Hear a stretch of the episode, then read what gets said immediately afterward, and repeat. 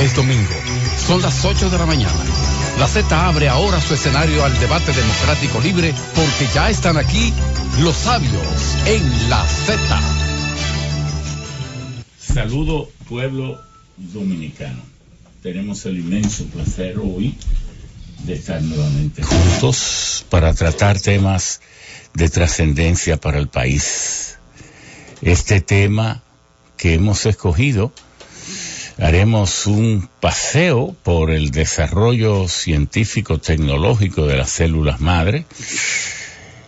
¿Por qué las células madres? Bueno, las células madres son como el bloque del cual se construye las paredes y todos los intersticios, porque ¿qué es el cuerpo humano? El cuerpo humano es células. Todo lo que usted ve son figuras aparentes. Como, es como el cuerpo, la materia, la energía, el tiempo, el espacio, ¿verdad? Ya lo dijo Einstein, es todo una sola identidad.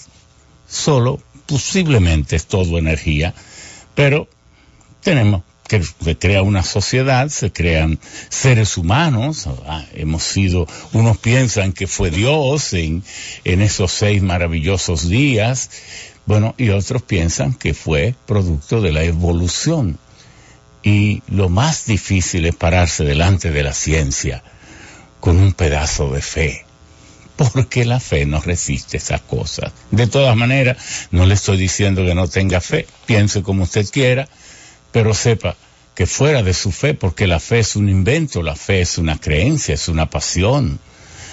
Y la ciencia ha sido la construcción paulatina del desarrollo de la inteligencia y la capacidad humana puesta al servicio del conocimiento. Primero la observación, luego la repetición, más tarde la experimentación y entonces las deducciones, formulaciones de tesis, teorías y todas estas cosas que hace. Incluso usted sabía que Einstein casi explicó y reinterpretó la ciencia y él no tenía un solo laboratorio. Fue un golpe de, como de, tal vez de Dios que se le metió en las, en el cerebro. Tal vez eso fue, pero así es. Hoy Hoy, 11 de junio de 1917, aquí en Los Sabios en la Z, tenemos hoy el tema Células Madres, presente y futuro.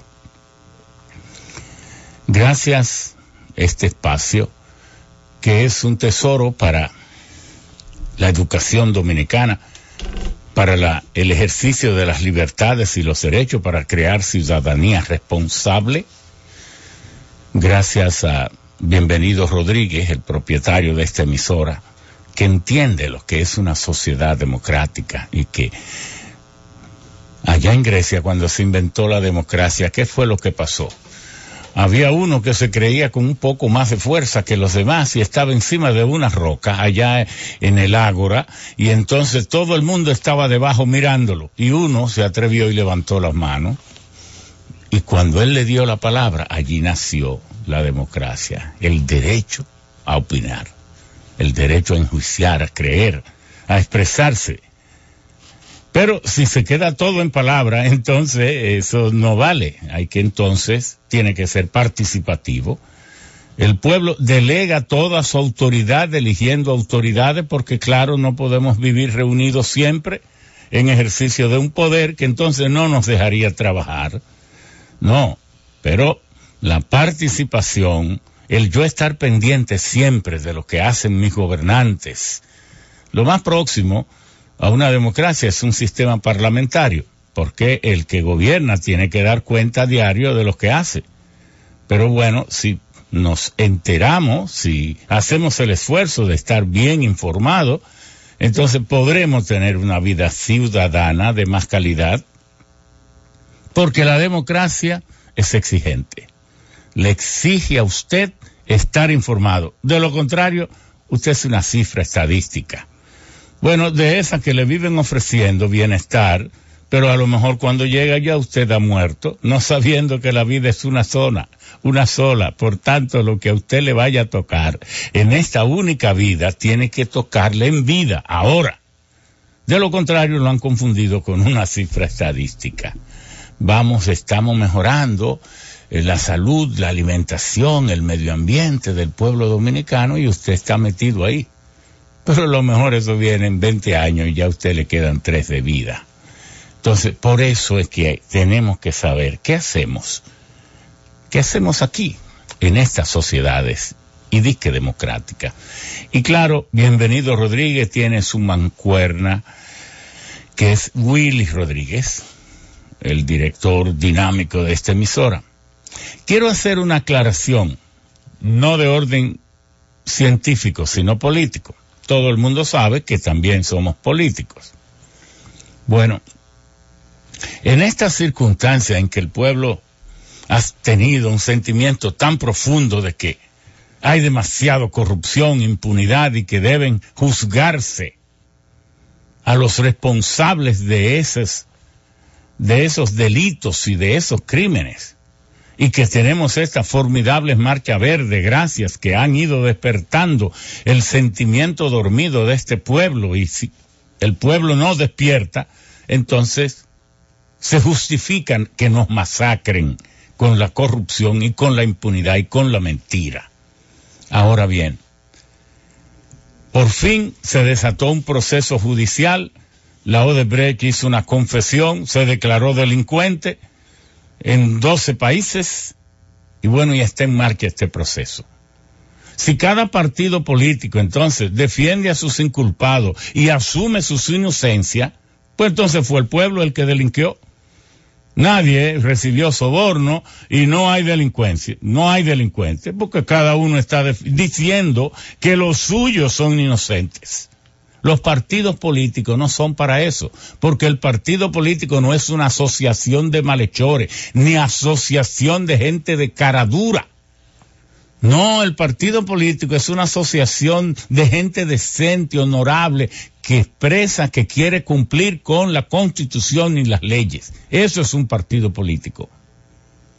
Entonces el partido político no puede asumir la inocencia de nadie, sí puede ser solidario, nombrándoles abogado a sus dirigentes inculpados. Pero no puede hacer más de ahí porque si lo hace, así asume la inocencia de esos inculpados cuando lo criminal y penal es un asunto estrictamente intuito persona, totalmente personal, de la íntima convicción de la conciencia de la persona, ¿cómo un partido puede venir a asumir la inocencia de alguien? Porque mañana cuando lo sentencien, cuando lo condenen, si los condenan, también ha sido condenado el partido porque él asumió la inocencia de esa persona. ¿Y de qué vale un partido que haya sido condenado entonces? ¿De qué vale el PRM? Si es la esperanza y la alternativa de poder. Eso es un error garrafal. Parece que se ha perdido el sentido de la estrategia. Ya no se ve más allá de la curva. El partido se está hundiendo, se está sentando él mismo en el banquillo de los acusados. Y eso no es diciendo que dejen solo a los inculpados, no. Es que no se identifique con la potencialidad de sus crímenes. Y no estoy diciendo que sean culpables. Es que el partido tiene que ser justo, neutral y solidario, pero nada más. Lo repito, justo, neutral y solidario. Tiene que ser un golpe de nube que sobrevuele las debilidades humanas. Eso tiene que ser un partido, porque un partido, a final de cuentas, es un ideal. Es un sueño de perfección de los pueblos para aproximarse a esa realidad cruda que nos golpea diariamente dentro de las escaseces humanas. Eso es la vida. Eso es, entonces, pero otra cuestión. Y si los partidos entonces vienen y declaran que todo ese juicio, que eso es un show y que eso es un carnaval. Oiga, aquí, como en cada país, solo hay un solo poder judicial, corrupto o no. En manos del PLD aquí o no, siempre ha estado en manos del que está en el poder. Es verdad que ahí faltan casi todos los verdaderos responsables porque aquí hay que decir una cosa. Los verdaderos responsables de todo lo que se haga en el Estado es el presidente de la República. Y no hay ninguno ahí. Ahora, faltan muchos otros también. Pero porque falten otros, usted no va a dejar de, apoyar que juzguen a quien sea y que demuestre su inocencia. Pero si usted declara que eso es un show, usted no quiere el proceso judicial, entonces, ¿qué es lo que, ¿a qué usted va a la marcha verde? A pedir que juzguen, pero ¿de dónde diablo lo van a juzgar si solo hay un poder judicial? Solo hay uno, el único, el que tiene el país. Pues yo prefiero que me juzguen mal y que sigamos reclamando que los que faltan estén, que los que faltan estén, pero que se juzgue y no yo declarar eso como una vagabundería y una cosa. Es que nos estamos volviendo locos. O que no sabemos dónde tenemos las narices. No, eso no puede ser. Y lo lamento, pero los dirigentes del PRM están actuando como niños. Mañana no van a tener excusa el partido que es la nueva esperanza, que debe ser el partido de calidad humana, limpio, porque nació ayer, hace dos años, muy después de la comisión de todos esos actos. Entonces, ¿para qué contaminarlo? Todo parece que muchos de los que están defendiendo ahí es que no quieren que no le llegue a ellos. No, señor, aquí a algunos sabemos pensar, eso es un disparate lo que están haciendo, asumiendo la inocencia de otros. Ni yo puedo asumir la inocencia de mi hijo. Yo lo que doy es la vida defendiendo a mi hijo. Pero cuando un hijo mío vaya a un tribunal, es él quien tiene que enfrentarse si es cuestión penal. Ahora, si es un abuso. Pero, óigase, conducir un partido, trazar, ¿qué es la estrategia? Bueno, estrategia es pensar antes de actuar pensar antes de actuar, pero con eso no basta. Cuando usted tiene un plan estratégico, entonces usted tiene que someterlo, y esto lo dice la teoría de la planificación situacional, cuando usted tiene un plan estratégico, usted lo somete a un análisis de sorpresa, porque hay sorpresas imaginables y sorpresas inimaginables. Y entonces las sorpresas inimaginable, quiere decir que usted ve el panorama tan confuso que usted no puede ni diseñar un plan alternativo. Entonces, a las sorpresas inimaginables, usted hace así y dota su partido, su cuerpo, su ejército de una rápida capacidad de respuesta y adaptación a las circunstancias inconcebibles.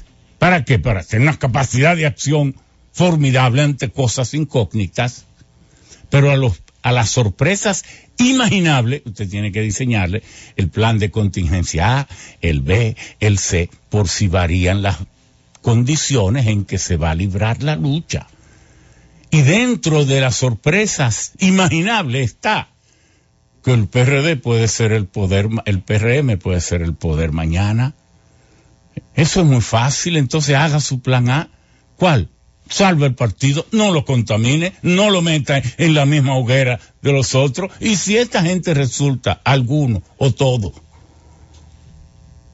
condenado, esas sentencias no van a ser válidas. Claro que sí, porque ¿en qué país del mundo van a decir que el único poder judicial que tiene este pueblo no es válido porque está en manos solo del PLD? Yo sé que está en manos del PLD y soy el que más lo he denunciado, pero no hay otro es que no hay otro. Me guste o no me guste, no hay otros tribunales. es el único tribunal. Y cuando no sentencia en donde quiera que usted va, si le dijeron que usted es ladrón, usted lo va a hacer.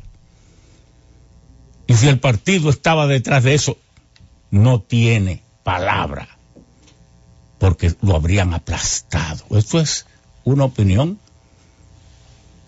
Como soy yo, yo no mando a decir las cosas ni quiero que digan, no, que Ramón creo que está pensando. Eso es lo que yo pienso. Un error estratégico de marca mayor. Y los partidos son propiedad de los pueblos. no es de un grupito, es con ese PRM que el pueblo puede construir una alternativa de poder a este desastre del PLD. Pero si un grupito se lo coge y lo coge para pertrecharse y para defenderse, el pueblo se quedará sin nada. Bueno, está dicho lo que queríamos decir. Dicho. ¿Qué son las células madre? Bueno, célula es una parte microscópica del cuerpo humano que tiene un conjunto de funciones y que está contenido dentro de una membrana y que tiene un protoplasma y que tiene una serie de funciones a su vez especializadas dentro de él y que es donde realmente uno come, porque eso que es el estómago, las tripas, todas esas vísceras, eso es un aparato digestivo.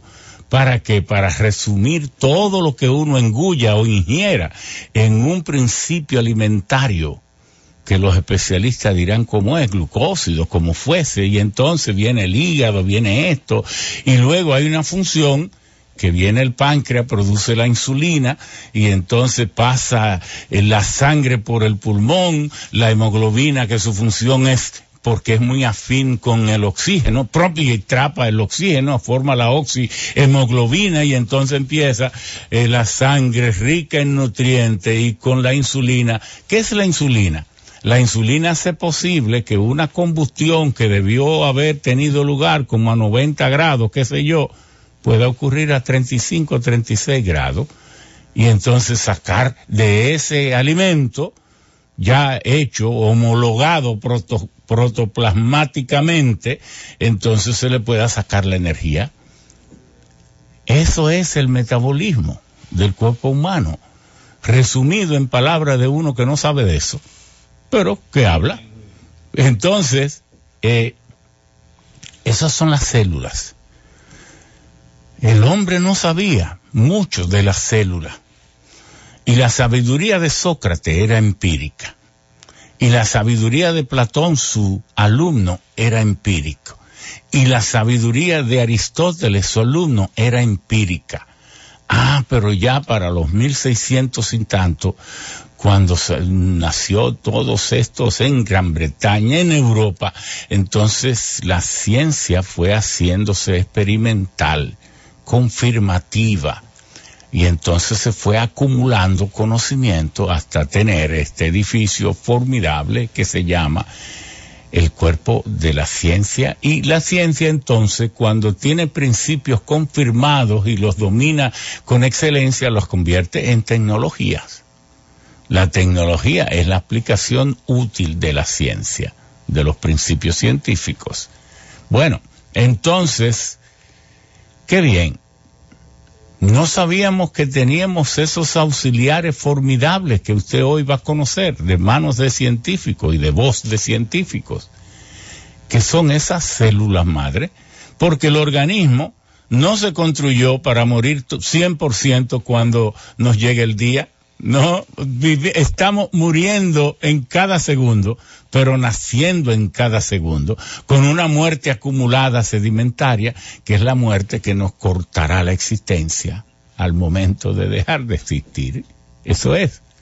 Entonces, las células madre son células que permiten reemplazar, por ejemplo, en la piel, las células que mueren, vienen otras células y no se nos acabaría la piel.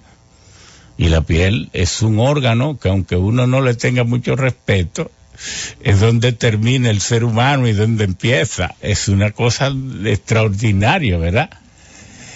Entonces, pero eso lo comprendemos mejor cuando tenemos enfermedades catastróficas, cuando tenemos cáncer en el hueso, cuando tenemos cáncer de cualquier tipo, cuando tenemos enfermedades incurables, allí es que uno se da cuenta.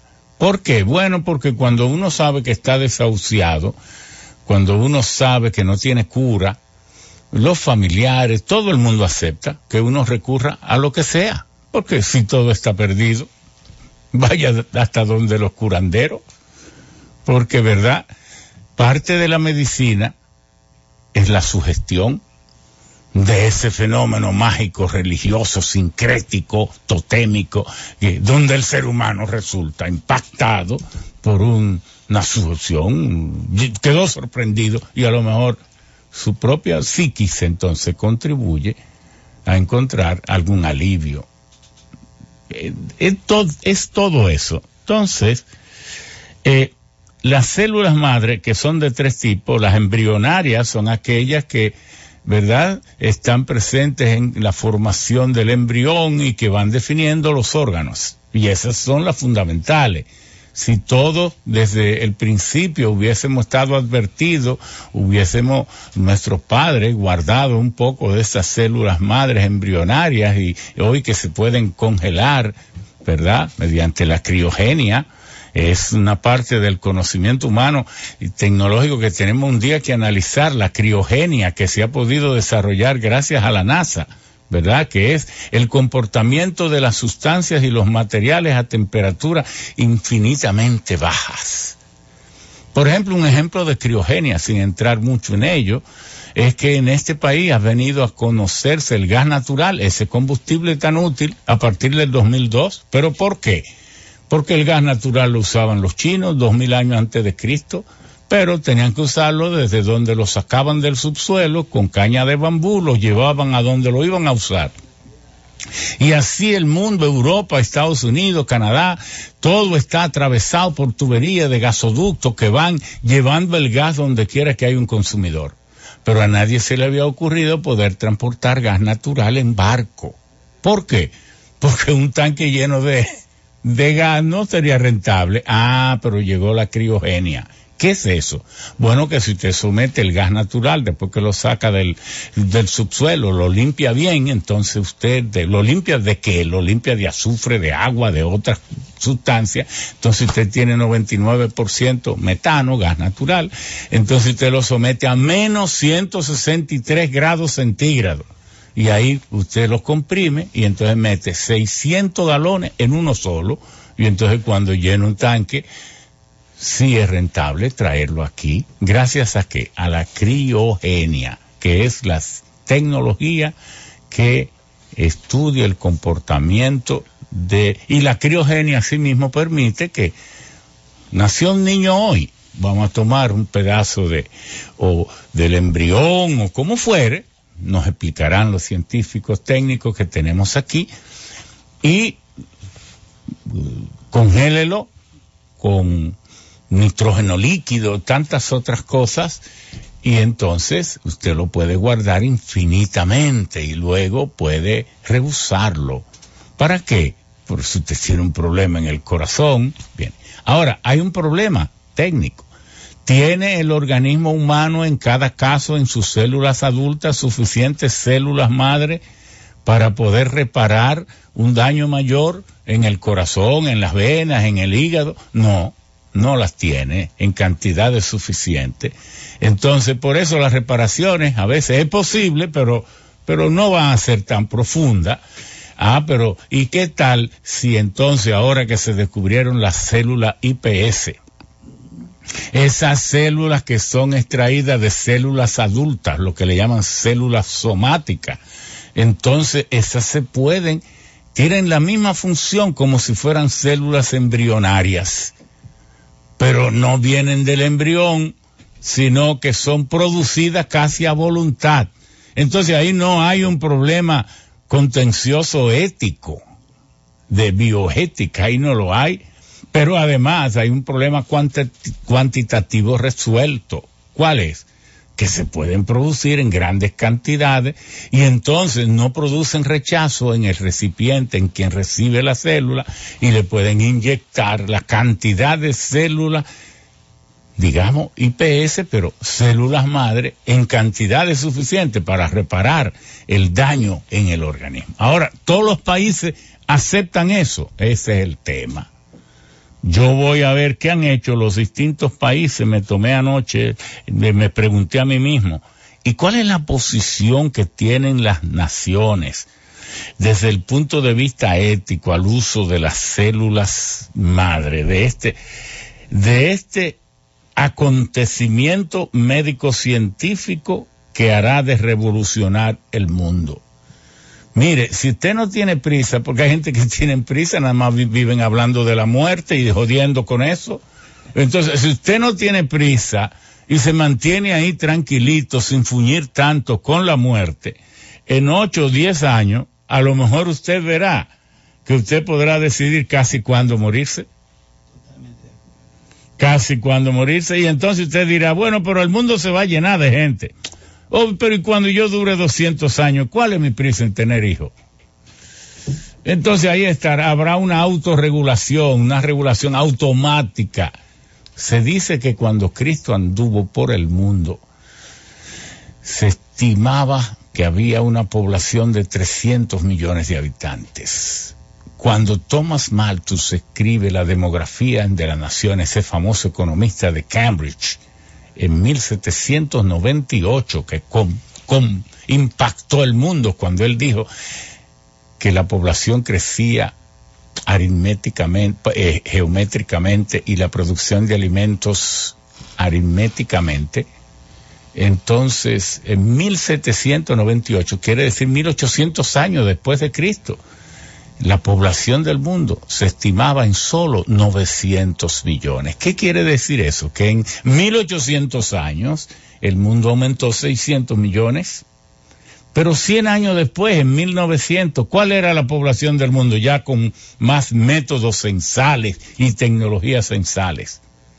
En 1900 éramos 1.750 millones. ¿Qué significa esto? Que en 100 años duplicó la población del mundo. Pero en 1950, 50 años después, ya éramos 2.500 y vamos rumbo a duplicar otra vez la población en 100 años, porque casi se duplicó en 50. Pero ¿qué ha pasado de 1950 a hoy, 2017? ¿Qué ha ocurrido en estos 67 años, que ya somos 7.500 millones? Que en 67 años hemos crecido en 5 mil millones de personas. Y entonces, e, como nadie quiere morir, y aquí está el tema, entonces ahora estamos también celebrando el hallazgo de nuevas rutas de la ciencia para hacer que la vida se eternice un poco más. ¿Y qué es la vida? Porque la vida existe fuera de esto, de esta biosfera y esta troposfera en que estamos inmersos obligadamente.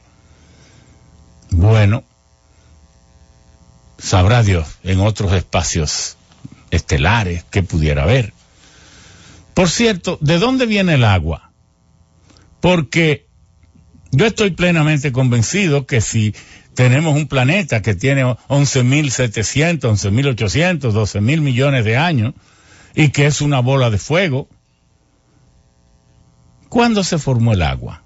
Porque aquí no ha habido ocasión ni momento en que se formara el agua. Por eso es que se plantea que el agua vino en la época de las miríadas de de llegada de meteoritos y aerolitos, de todo, ¿verdad? Hace 3.800 millones de años, que más o menos, que en aquel momento fue que vino de, de lugares extraestelares, extrasolares. Entonces, fíjese cómo le llenamos a usted tan temprano de tanta cosa y de tanta preocupación. bueno, está bien. Entonces, para eso es, vamos hacer una pausa para luego entonces presentarle a nuestros invitados. Cada uno de ellos tendrá eh, de 8 a 10 minutos para que sea más dinámico. Tendrán varias entregas en una rotación. Nosotros estaremos nada más para llevar el hilo del desarrollo de la razonabilidad y de la, de la búsqueda científica. Y bueno, entonces vamos a ver aquí en Los Sabios en la Z. Si usted quiere, entrar en contacto con nosotros, nos envía sus mensajes y se lo agradeceremos, los leeremos y destacaremos su presencia aquí en Los Sabios en la Z. Una pausa.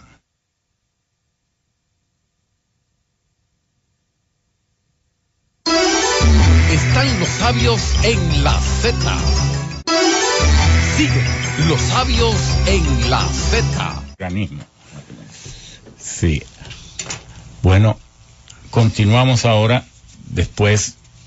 El eje para montar este programa fue un señor que se llama Leonel Francisco Liriano.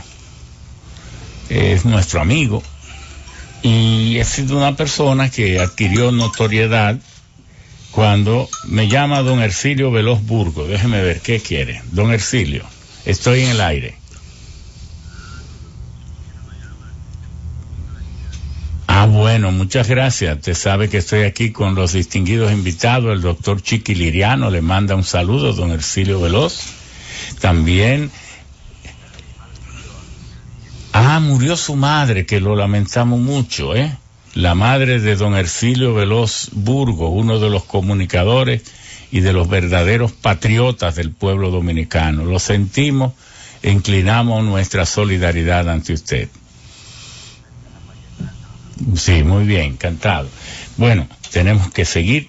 El doctor eh, Roberto Fernández de Castro, quien es eh, cardiólogo clínico, eh, intensivista, intervencionista. intervencionista, pero de las personas que se colocan junto a la cama y al lado del paciente desde que tiene un problema hasta que lo ven marchar hacia su hogar. Eso se llama ser médico no estos médicos que llamen por teléfono si se le para el corazón para yo venir.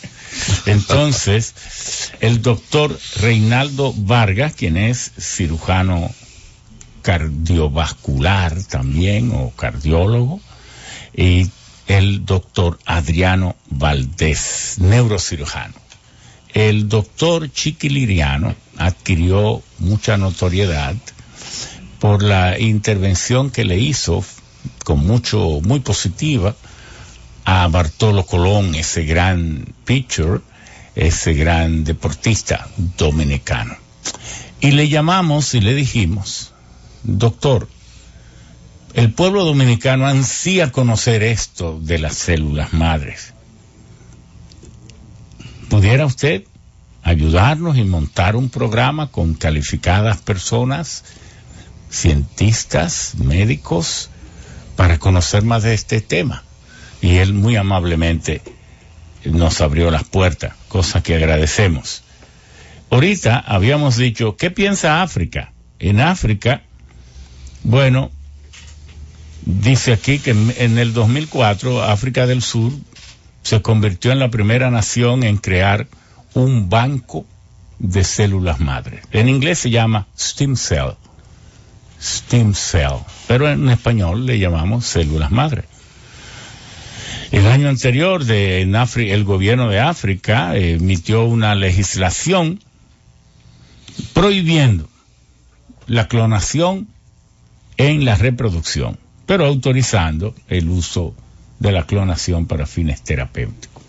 Bueno, en Asia, esto es a grandes rasgos.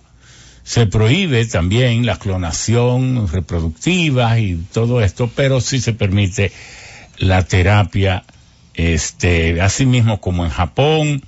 En Singapur es donde es un poco más abierto. En Singapur dice aquí que eh, has been done Asia's Stem Cell Center. Eh, tiene varios centros de células madres en todo el país. Eh, con cerca de 40 grupos haciendo investigaciones sobre células madre porque el país quiere convertirse en un líder tecnológico de en células madre. Eso se llama un país tener un propósito nacional. En Europa, bueno, varía por de país, pero más o menos en Francia, en Alemania, en Italia también. En Italia es donde es un poco más fuerte, pero en Alemania ya ustedes saben por qué porque los nazis manipulaban el código genético eh, al nivel del desarrollo que tenían entonces, entonces el, gobierno alemán incluso eh, va más lejos. Tiene una de las eh, políticas más restrictivas sobre el uso de células madres embrionarias, en parte debido, aquí mismo lo dice, due to import to the history on ethical medical experiments conducted by the Nazis regime during World War II.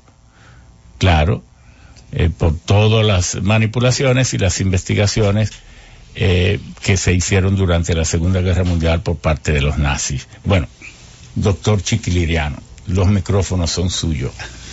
Bueno, muchísimas gracias eh, a ustedes, eh, ingeniero Ramón Alburquerque, que me hizo sentir muy eh, distinguido llamándome su amigo, para mí un privilegio, porque yo le tengo mucha, mucho respeto y admiración.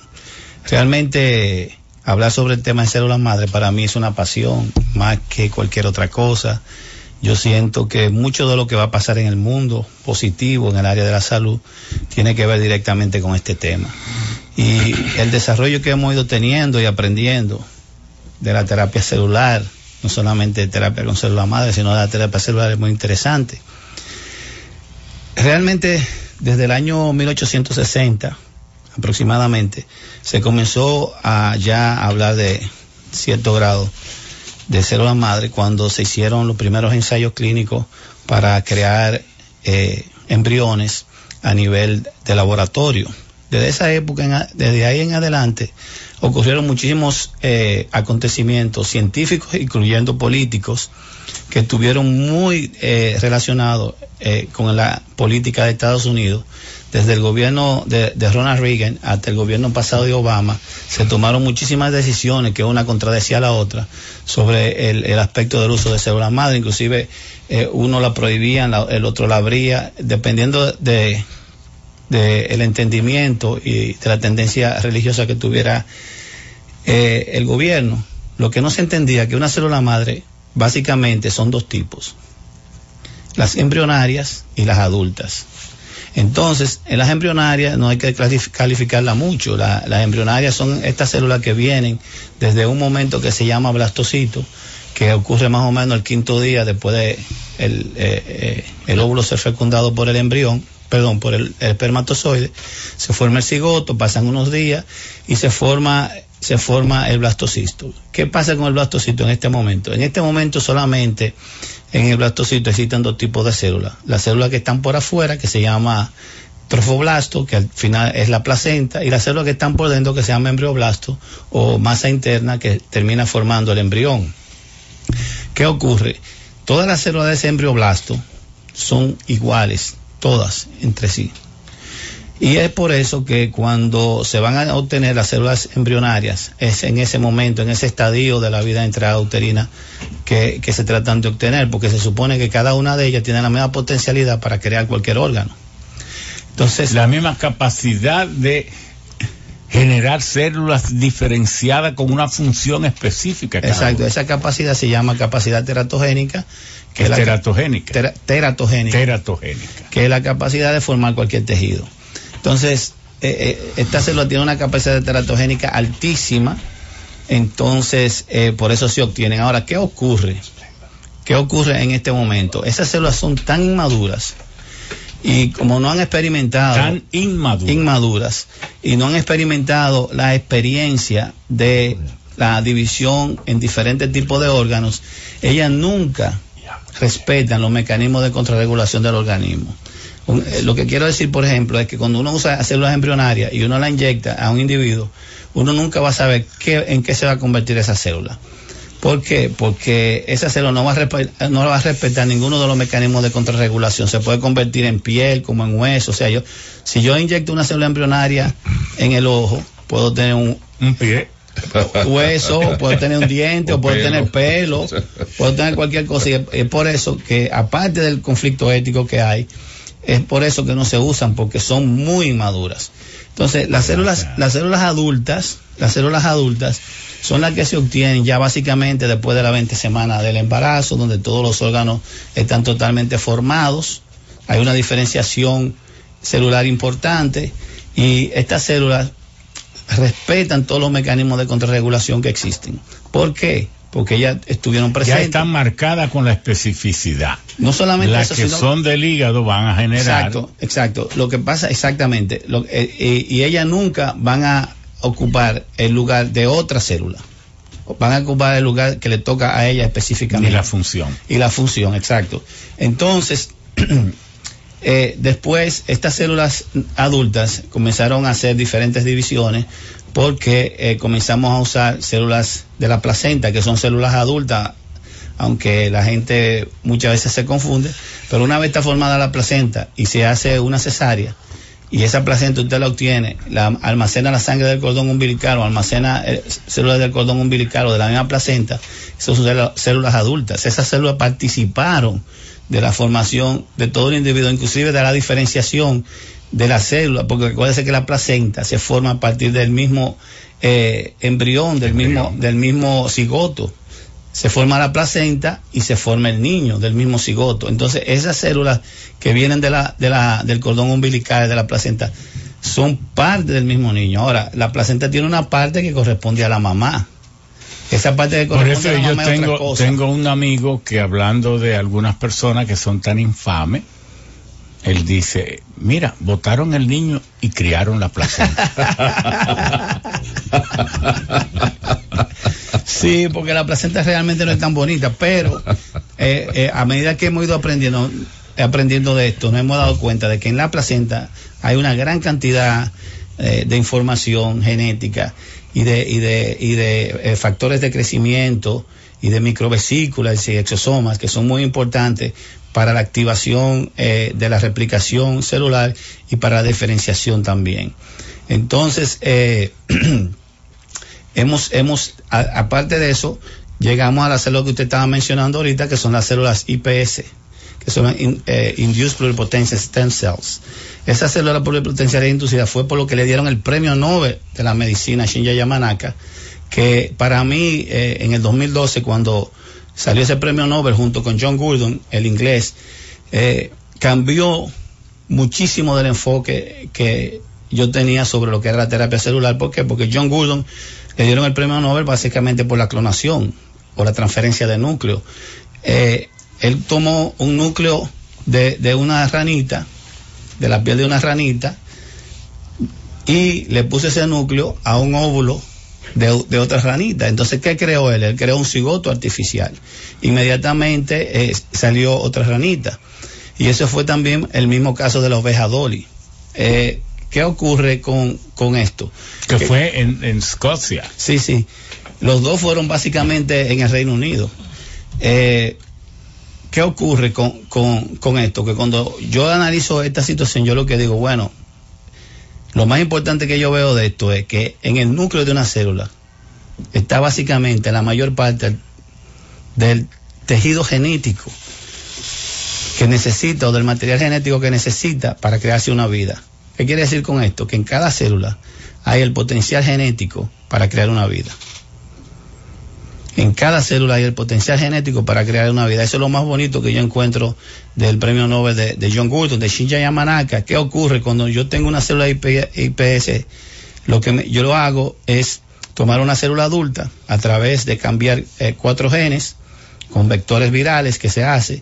Eh, yo convierto esa célula en una célula prácticamente embrionaria, donde esa célula puede, tiene la misma capacidad teratogénica o de formación de tejido que tiene una célula, que tiene una célula eh, embrionaria. Ahora, ¿qué ocurre? Que así mismo como ella tiene la capacidad teratogénica, así mismo no respeta los mecanismos de contrarregulación igual que la célula embrionaria. Entonces, por eso, en uso clínico no se están usando esas células ahora. ¿Qué se está haciendo con las células pluripotenciales inducidas? Lo que se está llevando a precursores específicos celulares para que solamente tengan la opción de convertirse en un tipo celular eh, eh, específico. O sea, de células madres pluripotenciales se llaman progenitores celulares o, células especializadas eh, directamente y así se usan eh, se están comenzando a usar en, mucho uso clínico en, Japón. El mismo Shinya Yamanaka tiene un laboratorio y hay otras, hay otros centros que están trabajando inclusive con la retinitis pigmentosa. Eh, muy bonitos eh, estudios están haciendo y se están logrando muy buenos resultados.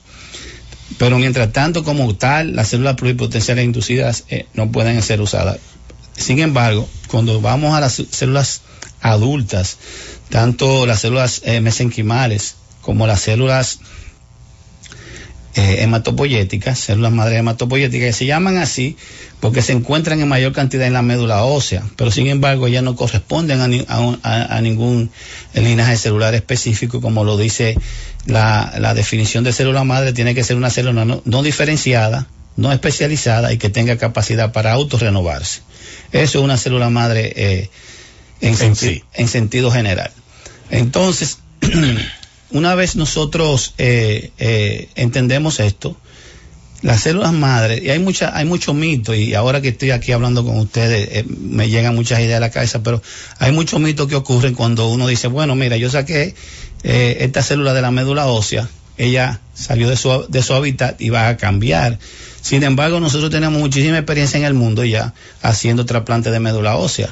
Cuando usted va, hay una persona que es eh, tiene una leucemia, le hace una ablación, le queman su médula ósea que tiene la leucemia, entonces le pone la célula de su eh, médula ósea, esa se cambió y se llevó a otro hábitat y sin embargo nunca se ha hablado que tiene un riesgo de producir una enfermedad proliferativa de ningún tipo. Una, una pregunta. Entonces surge la esperanza de que algún día aquellas personas que tienen, sufren una cortadura o una separación de la médula espinal, de que con células madre se pueda unir la médula espinal tal vez alguna vez? Eh, yo, ah, si el doctor Valde quisiera hablar sobre eso, que es neurocirujano, pero... Pero déme un ching adelante, después yo, voy donde el que tiene más. Yo, yo, eh, yo le puedo decir sin ninguna duda que sí. Sin ninguna duda. Yo no estoy diciendo... que... esa sería piense bien lo que va a decir. No, no, porque, oiga, esa sería la noticia de todo este programa. Sabrá Dios. Yo no estoy diciendo que se, hagan este momento. Yo sé, yo sé. Sabrá Dios cuántas personas. Yo tuve un amigo, Bartolo, él se llamaba Bartolo González, que viniendo de, de Monte Plata, ya en el kilómetro 20, fue interceptado, baleado y él quedó vivo. Incluso tuvo muchas perforaciones en el estómago, todas se pudieron resolver. Pero yo llamé a mi gran amigo José Joaquín Puello la misma noche del evento y él tuvo la, como siempre, la fineza y la calidad humana de sin cobrar nada, ir a la UCE, al Centro Médico UCE y revisar mi amigo y me dijo, mira, él se va a salvar de todo, pero él tiene un problema. Él tiene, se le cortó la médula espinal. Y muy alto, un lugar muy alto, quiere decir que él te podrá durar dos meses, dos meses y medio, porque el cerebro ha dado muchas órdenes que se están ejecutando. Pero cuando se agote ya eso, como no hay conexión, porque la médula ha sido cortada, él va a morir porque se van a entrecruzar. Nadie va a dirigir a nadie porque todos los órganos que están por debajo de ese corte eh, ya dejarán de tener una dirección. Y así mismo ocurrió casi con días contados. Entonces, pero eso, ¿cuántas personas no están postrados? Que no mueven los pies, que no mueven la... Bueno, entonces, ¿Hay esperanza de eso? Claro que sí. Eh, eh, a través de la terapia celular, eh, nosotros vamos a lograr. Bueno, quizás fui muy vanidoso al decir nosotros, pero, pero se va a lograr, se va a lograr que prácticamente todas las enfermedades que existen hoy en día sean curadas. Yo no estoy diciendo que hoy en día se claro. Claro. Pero, pero yo, yo. Eso está dentro de los nueve años que le pedimos a esos que tienen prisa, ¿verdad? Eh, claro, yo, yo, yo diría, yo diría, eh, porque yo soy adicto a ver informaciones que publica un señor que se llama Raymond Coswell, que habla de la singularidad y que habla, bueno, usted sabe lo que es la singularidad. Y para ese tiempo, eh, él, él, vaticina que para el, el 2049 eso se va a dar efectivamente.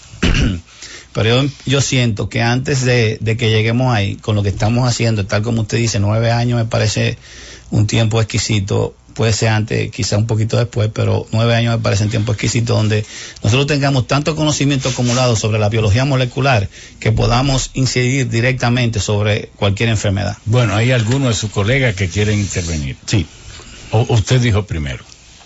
Yo quería, para agarrar el hilo de, del doctor Liriano, eh, muchísimas gracias, ingeniero Ramón Abulquerque. Está hablando ahora el doctor Roberto Fernández de Castro. Él es cardiólogo, clínico e intervencionista, eh, clínica de marca Paso. Sí, hay una, un aspecto importante, que a pesar de que este no es, eh, vamos área de, de, de mi dominio y mi gerencia, pero sí quiero expresar situaciones y particularidades que hemos, eh, nos hemos visto envueltos en el proceso mismo de la aplicación clínica de células madre. En la situación de la sección medular completa, lo que le llaman completa, la probabilidad de que se pueda reconectar, eh, restablecer vías eh, es muy difícil. Pero en la sección incompleta nosotros hemos tenido eh, algunos casos individualmente que con resultados bastante halagüeños, ¿no? De personas que aún con trauma, traumatismo o de cualquier tipo que han logrado incluso caminar. Luego de varias terapias repetidas de células. caminar. Algunos de ellos, claro, esto es un proceso con tiempo. Sesiones incompletas, eh, aclaro. No completa eh, gracias, bueno, que todavía en la sección incompleta existen, eh, eh, eh todavía hay la potencialidad, hay conexión. Hay la interconexión entre el cerebro es decir, que no fue cortado totalmente. Totalmente, correcto. Pero la, persona no fue en dos pedazos. Uno para allá y otro para acá. Sí, que, había conexión. Sí, que la persona puede tener un déficit. Quedó pegado a un hilito. Exacto. Que la persona tiene un déficit motor importante, pero tiene todavía algún tipo de actividad producto de, que quedan algunas vías eh, permeables o, funcionales. Personas que han podido ser sometidas aquí eh, o en otros países también, que ese tipo de secciones, con, radio, con un proceso de rehabilitación y terapia celular, han podido eh, caminar. ¿no? Y algunos de ellos que han tenido, por ejemplo, parálisis importante eh, con espasticidad, quiere decir contractura, que muchas veces son muy dolorosas, han logrado disminuir esa actividad motora con dolor y han podido mejorar bastante. Es en el caso de la sesión incompleta. Yo le voy a, decir al, al, doctor que por favor, que ese no es el tema mío, que tenga la posibilidad de desarrollar un poco más. Sí, el doctor Adriano Valdés Russo pero él es dominicano. ¿eh? Buenos días a todos. Mire, usted me va a decir eso y más cuando Remigio se calme, porque está allí con las manitos tras el vidrio, diciéndonos que... Hay pausa. Una pausa comercial. Están los sabios en la Z. Sigue los sabios en la Z. Human mentira. Sí, eh, lo de Singapur, antes de que intervenga don Adriano, el doctor Adriano, un hombre joven y muy capaz, es eh, lo que significa cuando un país tiene propósitos nacionales. Singapur es un pedacito de tierra, exactamente 754 kilómetros cuadrados. Santiago. No, no, no, no. Santiago tiene 2.852 kilómetros cuadrados. 2.852. Más pequeño que la provincia de Payat. La provincia de Payat tiene 832 kilómetros cuadrados. Un poco más que Monseñor Noel, que tiene 490 y tanto. Bueno, entonces, Usted sabe lo que es que un Singapur que hoy tiene más de 80 mil dólares por habitante. Pero oiga, ¿por qué? No solo por aquel eh, déspota autoritario que le impuso los planes de desarrollo y que cortaba la cabeza, a los ladrones de lo que falta aquí. no solo eso, sino que oigan qué hace Singapur.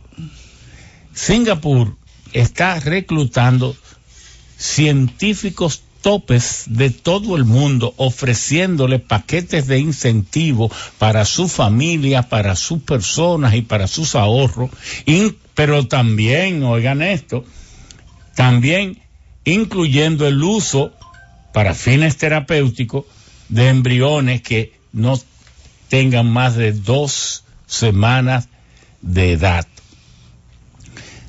Corea del Sur también va porque ya no es solo Estados Unidos, aquí Asia, esos países, esos tigres asiáticos están haciendo cosas impresionantes. Doctor Adriano. Yo debo decir que me encantó realmente la introducción que usted hizo eh, de este programa y me gustaría añadirle algo a eso, ya que vamos a hablar de, de células madre, Claro. porque es uno de los temas médicos más apasionantes que hay. Y es que los genes que conforman nuestra humanidad no tienen edad. Si usted se pone a pensar, son Qué eternos. interesante. eso. Viene de mi papá y del abuelo y del abuelo y del abuelo y, y, y son nuevos. Cuando usted tiene un hijo, como tu hijo, Ernesto Liriano, ese niño es nuevo y salió de personas viejas. Y es como, eh, es el milagro de la eh, regeneración a partir de una cosa vieja para una cosa nueva. No hay cosa más terrible para una persona que no poder caminar. Solamente yo creo que la peor sería no ver. La esperanza de todo paciente ciego o que no camina es que un día la ciencia le otorgue la posibilidad de ver o de caminar. Hoy por hoy, en una lesión medular, lo que la ciencia puede decirle a esa persona es poca cosa. Eh, normalmente, En una lesión Medular. lo que la ciencia pueda decirle a- Ofrecerle, actualmente, ahora mismo, ofrecerle. ofrecerle como recuperación es poca cosa. es poca cosa. Sobre todo, eh, tratamientos que sean establecidos como seguros y confiables y en los que haya una expectativa X que se está eh, asegurando para esa persona. Lamentablemente, esa es la realidad. ¿Qué pasa cuando hay un trauma? Sea por una bala, sea por un- el hueso del paciente que al romperse la columna lastima la médula, sea por un cuchillo, o sea por una, un infarto que le pueda dar al tejido medular, le puede dar un infarto como en el cerebro. Ajá. Sí, Sí. hay infartos medulares y la gente deja de caminar por eso. Pero eh, en todos esos casos, la cosa que se lastima es la sustancia gris que la médula tiene. La médula, igual que el cerebro, en su centro tiene... Porque parte de la masa eh, eh, La médula es- cerebral. es una estación encefálica. de relevo, pero en esa estación de relevo hay unidades neuronales que reciben la información y la transmiten. Ahí es donde está el problema. En los traumas medulares, que se lesiona la sustancia gris, es que no hay recuperación. Eso es lo que le llaman los axels. Los Haces. los haces son los, La red. los cables. los cables. pero la, vamos a decir, lo- los discos duros son, son las neuronas, Neuronas. que comunican una cosa con la otra. Correcto. Cuando lo que se rompen son los cables, esa es la lesión incompleta que el doctor Fernández Castro decía muy correctamente. Es la lesión incompleta donde más posibilidad hay de que se restablezcan esos cables y haya de nuevo la conexión y el paciente se recupere. No es así cuando hay lesión de la sustancia gris. La sustancia gris cuando se pierde no puede haber comunicación.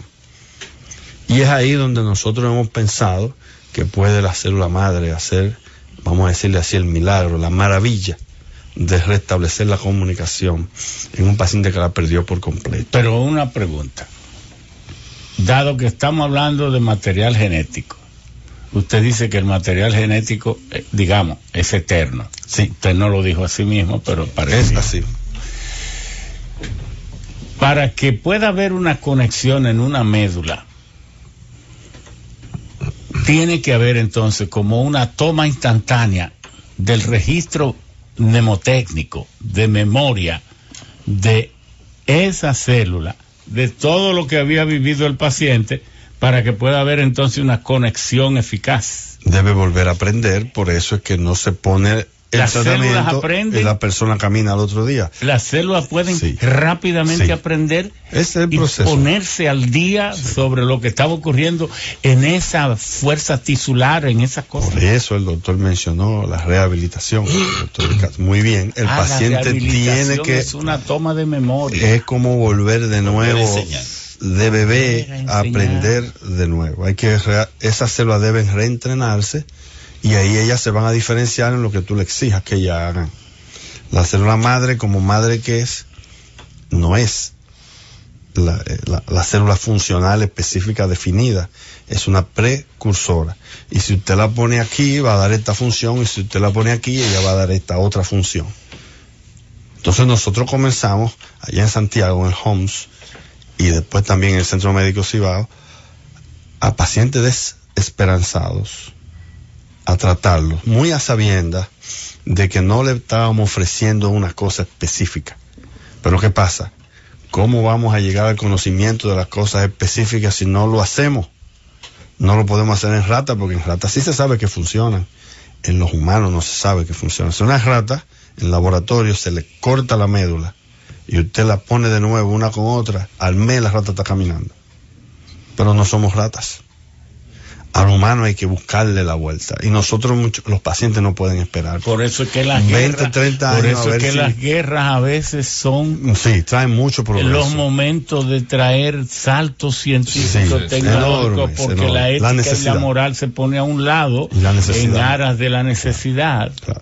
Así. Es así. Nosotros tratamos un Lo que paciente. tiene que agradecerle, y con esto no suscribo nada de lo que hiciera Hitler, ni los nazis, ni Heisenberg, ni ninguno de ellos, eh, en el avance de la medicina, en la Segunda Guerra Mundial, es sorprendente, Sí. aunque sea éticamente reprochable y repugnante. Pero lo que estamos haciendo no es ni reprochable ni repugnante porque no estamos haciendo al paciente un daño. Claro. Yo quiero hacerle dos anécdotas, no voy a contar porque tenemos mucha experiencia, Tenemos pero tiempo. le voy a hablar de dos pacientes que a mí marcaron eh, mucho el que yo siguiera. Que si yo veía desde el principio un fracaso total, no voy a seguir. Pero ¿por qué seguir? Hubo un paciente que me, me rogó, porque lo traté cuando le dieron el balazo. Una persona que, un amigo, lo agredió porque no le pagaba una deuda. Y el tipo le, le dio un balazo. Y le lesionó la médula. Cinco años después, él está por ahí investigando cosas y se me presenta y me dice, mira, yo quiero que tú me pongas células madre. Quien yo oí hablando de células madre en esa época era el doctor Leonel Liriano, mi amigo y hermano.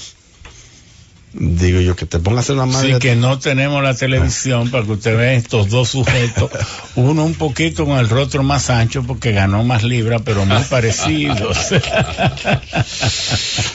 Entonces, eh, yo le dije, mira, tu caso no califica en la literatura porque primero es de bala, que es una herida que lastima la sustancia gris directamente e indirectamente porque además de que la golpea, la quema y con la vibración y la onda expansiva hay segmentos hacia arriba y hacia abajo que también eh, eh, lesiona ese tipo de cosas. O sea, no es que la corta, es que además la quema y dos segmentos arriba y dos La segmentos abajo. cauteriza. Sí. Entonces yo le dije, "P- tú debieras como no querer tener esa esperanza, porque entonces te vas a deprimir.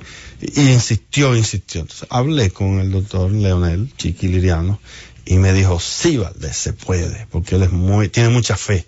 Me gusta mucho eso de él. Y a este muchacho le hicimos el tratamiento. Nosotros lo sacamos de la cama, yo no sé cómo. Él ¿Cómo? ¿Qué es lo que usted está diciendo? recuperó una pierna, no le digo yo que tiraba patas con ella, sino que esa pierna que era totalmente flácida, era como la manga de un pantalón, esa pierna se puso rígida y él podía pararse en esa pierna. El día que él dijo estoy parado, parecía un niño cuando le regalaban algo, con tanta alegría. Yo me Estoy imagino. parado, estoy parado, te estoy mirando a la altura tuya.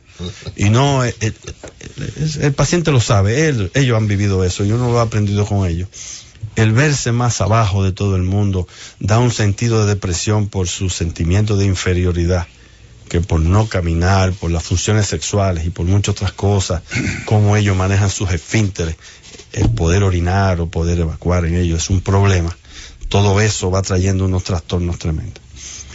Otro, ese paciente, bueno, fue un éxito. Otro paciente fue una muchacha que es agredida del vehículo donde andaban ella y su novio, no por razones, eh, vamos a decir, delincuenciales, sino los delincuentes que le, le cayó bien ese vehículo para empezar a tirotearlo. Y a ella le dieron con una bala también muy cerca de la médula. No fue directamente en la misma médula, pero por lo mismo la onda expansiva lesionó la médula. Y ella quedó totalmente paralítica desde el momento de, la bala. Hubo que sacarle un riñón, hubo que tratarla, fue muy traumático y le planteamos que la única posibilidad de una mejoría era con la aplicación de células madre. A los dos meses o tres del trauma, le hicimos una operación para repararle el disco que la bala rompió y aprovechamos y le aplicamos las células madre. La célula madre es bueno que la gente sepa que no es una cosa que se unta, no es algo que se pone por la vena y llega. Donde está lastimada la médula hay que buscar la manera de colocarla, por lo menos un CC. Que son, En forma, es como una solución. no, es- una como una, o, es- o una pasta. parece sangre, parece sangre. es un líquido. como un. Es como un líquido de color Sangre. rojizo. No es para que la gente Sí, se haga sí. la idea. Cómo, es un sangre. líquido de color rojizo que se obtiene de 100 120 cc de médula ósea que se toma, porque la médula ósea no tiene células madres de médula ósea, es un almacén de células madres, donde la mayoría que salen, salen para una de las cosas que más se recambian del cuerpo, que es la sangre, los glóbulos rojos, las plaquetas y todas esas cosas. Entonces, un CC ya del centrifugado de eso tiene aproximadamente 5 millones de células madres. Entonces, con poner un CC estamos poniendo 5 millones de células madres, donde no hay, no hay 5 millones de neuronas, que es la sustancia gris. Se le pusimos a su médula directamente células madres y la envolvimos en una sustancia hemostática se llama gel foam para evitar que se reabsorba la sangre y le pusimos también en el espacio epidural muchas para que también puedan penetrar. También le pusimos a esa paciente por método endovascular, por las arterias que van a la médula, células madres. Se le inyectó todo lo que se le sacó para que trabajara con eso. Y la mandamos a rehabilitación, la mejor que pudieran conseguir. Como ella era colombiana, ella se fue a Colombia, a Bogotá, consiguió un centro muy bueno. Y cuando va allá, lo primero que le dicen los terapistas allá, mira, te vamos a desengañar. Eso que te hicieron de células madres, eso no funciona. Eh, tú no vas a caminar, tú no vas a poder recuperarte, nosotros te vamos a ayudar. Y oiga el problema que tuvimos. Empezaron a llamarnos los pacientes de rehabilitación de allá que querían ponerse células madres, porque esta muchacha comenzó a moverse. Yo le digo, pero, y, y- y ellos decían, no entendemos. Entonces, esos presuntuosos que los denigraron a Sí, ustedes, ¿qué le dijeron? No, tuvieron, tuvieron que ponerse a estudiar, porque realmente esa muchacha, yo tengo videos de ella dando pedales en una bicicleta. ¿Cómo? disponibles para que la gente lo vea y con una sonrisa muy grande. Que Claro, son, los, son los casos que nos impulsan no a, a- a tener una un enfoque que ese va a ser el diario vivir, pero por lo menos a seguir buscando, a seguir buscando. Hay que seguir conociendo, hay que seguir investigando, hay que seguir, nos falta mucho todavía, pero yo digo que los pacientes no pueden esperar 20 años a que la ciencia progrese. Ellos van a estar viejos ya con su médula todo dañada y necesitan una respuesta ahora.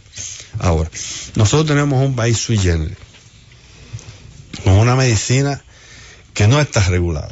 Nosotros no tenemos regulación de quién hace Tal qué. vez lo bueno aquí, tal vez lo Es bueno sea el caos. Para eso, para eso puede ser beneficioso. Para eso puede ser beneficioso.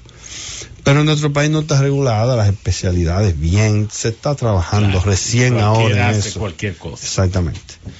Lamentablemente ha habido una especie de obstrucción y de mala, vamos a decir, información que ha, blo- ha bloqueado un poco que se pueda hacer más, porque siempre aquí también se peca Sí, pero ustedes Revuelto. también, perdón, no sé si lo están, pero ustedes, los que son verdaderos especialistas o se están especializando o están creando el núcleo de los verdaderos especialistas, ya tienen que asociarse y crear una especie de asociación Sí. o porque para diferenciarlo de los tunantes y de los atrevidos y de los, ¿verdad?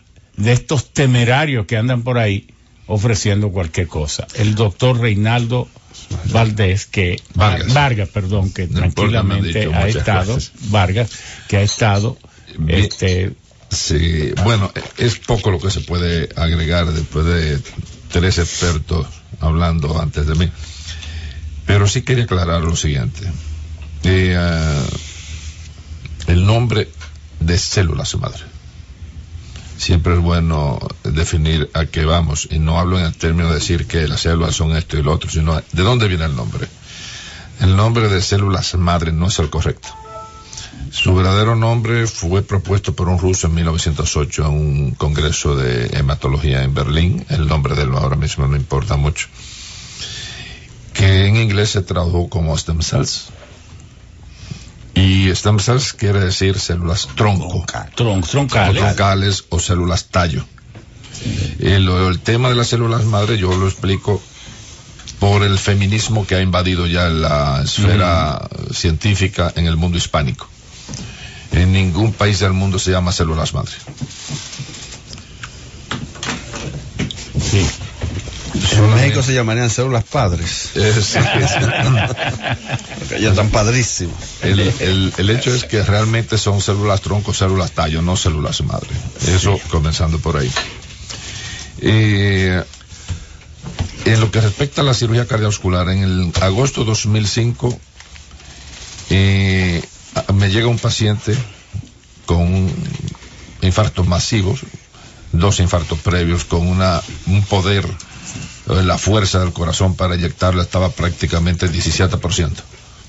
No podía ni siquiera hablar. ese- lo operamos, eh, le pusimos cuatro bypass en aquella ocasión y 17 millones de células madre. Esa fue la primera vez que se que se introdujo la célula madre en el país en la cirugía cardíaca. ¿Dónde fue? Corazones eso? Unidos. Corazones Unidos, ya con mi Ahí amigo hicimos casos suficientes. Luis Cuello Mainar. Sí, sí, sí, sí, sí. Y eh, luego hicimos un par de ellos en, en Hospitén. Pero da la casualidad que comencé a trabajar en, en Secanot y ahí recibí órdenes de la que era la primera dama de aquel entonces prohibiendo el uso de las células madre. Sucede, eso es bueno comentarlo, pero, Pero aunque ¿y con no qué autoridad? tema- ¿Con qué autoridad? bueno, la autoridad de los países atrasados y de la ignorancia. Porque lo, ella le dio orden a otro mediocre que era mm, ministro de salud en aquel entonces, prohibiendo eso, porque en Estados Unidos no estaba. ¿En qué año eh, fue eh, eso? 2008. Y, eh, o 2009. El tema es que, bueno, yo por respeto y para evitarme problema dejé de, de hacerla, de practicarlo. Pero cosas de la vida, como en el 2011, la Fundación Global trae un gringo a hablarme de lo que a mí me estaban prohibiendo aquí hacer. Increíble, increíble. Yo fui, yo fui, yo fui allí para porque quería hablar, eh, pero no, no pude, no pude hablar, no había, la gente, yo no sé dónde aparecieron tanta gente, no, no pude entrar de tanta gente. Pero esas son las cosas del país.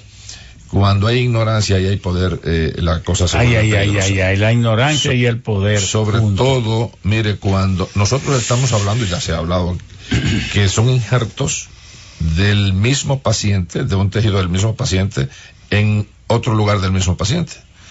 Y es como le dije al principio a usted, es como usted hacer un implante de piel del muslo y ponérselo una úlcera ya antigua que ha molestado mucho al paciente, que eso se hace de hace mucho tiempo. O el implante de pelo. O una transfusión de sangre. Eh, una transfusión, pero ese es peor, porque ese es eh, de, de otro paciente. No, no, Es- auto- exacto. Autotransfusión. Ah, bueno, bueno, ya sí, sí, con, con el Cell Saver, sí, sí. no. El tema es que eh, equivocamos las cosas. Entonces, retomando el tema de, de las células madre, yo la, la tengo definida como células camaleón. Porque una vez usted la toma, independientemente al músculo o al órgano que usted la pone, toman el lugar, sustituyen, siempre, bueno, van sobre una área dañada, a células ya fibrosadas, que no se mueven, no tienen vida, y la sustituyen, toman su lugar. No importa, eso es que son como los camaleones, donde quiera que están, toman el color de, de la naturaleza de donde están. Ese es el nombre que yo le tengo para las células tronco. Yo me revelo todavía a decir que células madre, porque es que Sí, sí, ese feminismo en la ciencia no pega. Sí, sí, sí, me gustan las féminas, pero eh, en la ciencia no, no. pero hay no alma pater también. ¿Eh? Hay, hay alma pater también. Ah, sí, sí, sí, sí, sí, sí, sí, sí, sí, sin duda. Así le decíamos a Rafael Caseac. Sí, sí, sí. Eso era más o menos lo que quería aclarar al respecto de... Sí, yo quería destacar algo importante en relación a, Caso sí. a que no se vaya a malinterpretar. Eh, todas las personas que de alguna manera hemos estado involucrados en el tratamiento de células madre en República Dominicana, estamos absolutamente de acuerdo de que existan regulaciones claras para que establezcan la diferencia y lo que se recomienda o no. Porque aquí lo que tenemos que garantizarle a los pacientes, a las personas, es que eh, est- estén debidamente habilitados los centros donde se realizan o se pudieran realizar este tipo de procedimientos, cumpliendo con las normativas internacionales que se requieren en estos casos para asegurar que este procedimiento sea seguro, es decir, que no produzca eh, daño y que tenga probabilidades de éxito. Hay otro aspecto importante que no hemos mencionado. El uso de células madre, particularmente en condiciones clínicas, se inició en algunos países como una con indicación, un uso compasivo. Entiéndase el término compasivo, es aquella situación de una persona que no tiene ningún tipo de posibilidades, no tiene ninguna otra eh, opción de, de tratamiento y que se justifica o se justificaría el uso de estas células propias del paciente para tratar de ayudar a, re- a resolver el problema. Es el uso, el uso com- compasivo. En ciudades donde importante como, como la ciudad de Cambridge, que dicho sea de paso, es la ciudad que más premios Nobel de, de, de todo tiene en el mundo Sobre todo de economía. pero de todo, del mundo, de física, de medicina, de todo. Eh, ya desde, desde hace muchos años en Inglaterra y en estos centros habían salido ya individuos que, que ya estaban eh, trabajando en la investigación clínica y base. Y eso nadie ha dejado. En Estados Unidos las regulaciones prohibían el uso de células madre embrionarias, porque este ha sido el gran negocio negocio porque las universidades norteamericanas reciben Mm, dinero, dinero de fondos federales para el desarrollo y la investigación eh, de células embrionarias. Esto se paró durante la gestión de, de la familia de los Bush, que exceptuando California, que es el único estado que no se acogió y que siguió investigando eh, con las células embrionarias, y hoy en día eh, a- estos fondos permiten que muchas universidades norteamericanas puedan sobrevivir a, a- a justamente a, a la investigación costosa, porque es una lesión muy costosa. Dice un amigo, Héctor Quesada, podría entenderse conforme a los distinguidos especialistas que están tratando el tema, que entonces en un futuro la diabetes pudiera ser curada. Bueno, claro que sí. De hecho, eh, experiencia la hay ya. Desde, desde el trasplante de los islotes de Pank, del lote de Langerhans, que se han podido, hasta células ya precursoras que han logrado implantarse dentro del páncreas, que han, se ha podido hacer in vitro, o sea, fuera del organismo, y in vivo, o sea, en ambas opciones. Se han producido modelos diferentes que han tenido capacidad eh, de producción, en capacidad de producción enzimática. Igual que el tejido cardíaco o de músculo, que se ha logrado hacer in vitro, es decir, fuera del organismo, se han logrado pues crear músculo con, con habilidades o funciones de contráctiles, es decir, que es posible hacerlo fuera del organismo, imagínese más dentro del organismo. Nosotros, Porque finalmente, para dar una vez, lo que importa en la aplicación de las células madre es que se puedan llevar en cantidad suficiente, como se el doctor Valdés explicó, en cantidad suficiente al lugar donde está el daño, donde ha ocurrido la catástrofe, para que ellas puedan quedarse allí, es decir, hacer un proceso de anidamiento, que es lo que le va a permitir permanecer allí y no migrar a otro lugar que pueden estar también reclamando su presencia. Y el problema es que en las enfermedades catastróficas, las células madre que circulan por el plasma en la sangre son muy pocas, no pueden tener esa capacidad de reparación. Y por eso hay que llevarla en cantidad suficiente donde ha ocurrido esa catástrofe para poder eh, ellas puedan quedarse allí, anidar y tener el tiempo suficiente para poder eh, diferenciarte, ayudar a reparar el daño ocasionado. O algo.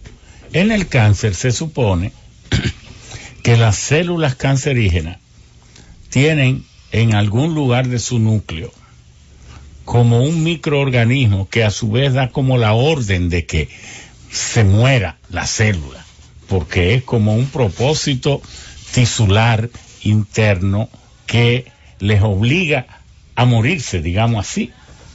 Entonces, ¿cómo pudiera una célula troncal obedeciendo para que no me anatemicen aquí. No voy a decir célula madre ya. ¿Cómo pudiera una célula? Aquí está mi querida hijita, la, la Kimberly Taveras Duarte, que me llegó tarde.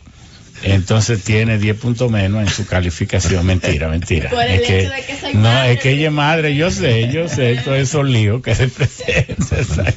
bueno, pero ella es, presentándote a, nuestros invitados, nuestra asistente, y es una, una joven de mucho talento, ingeniero químico, ya ella fue alcaldesa en, en La Guayiga y ganó también aquí en Pedro Brán.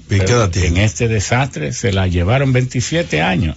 decir Pero, pero, pero eh, tiene mucho temple y mucho talento. Ahora en su maestría, ya terminaste de, de energía renovable y entonces es un orgullo para nosotros que la juventud esté tomando así, porque entendemos que el mejor ejemplo para los jóvenes de este país es una joven que tiene su familia, tiene sus hijos, tiene su esposo, tiene su... Y entonces toma en serio la vida, y así es.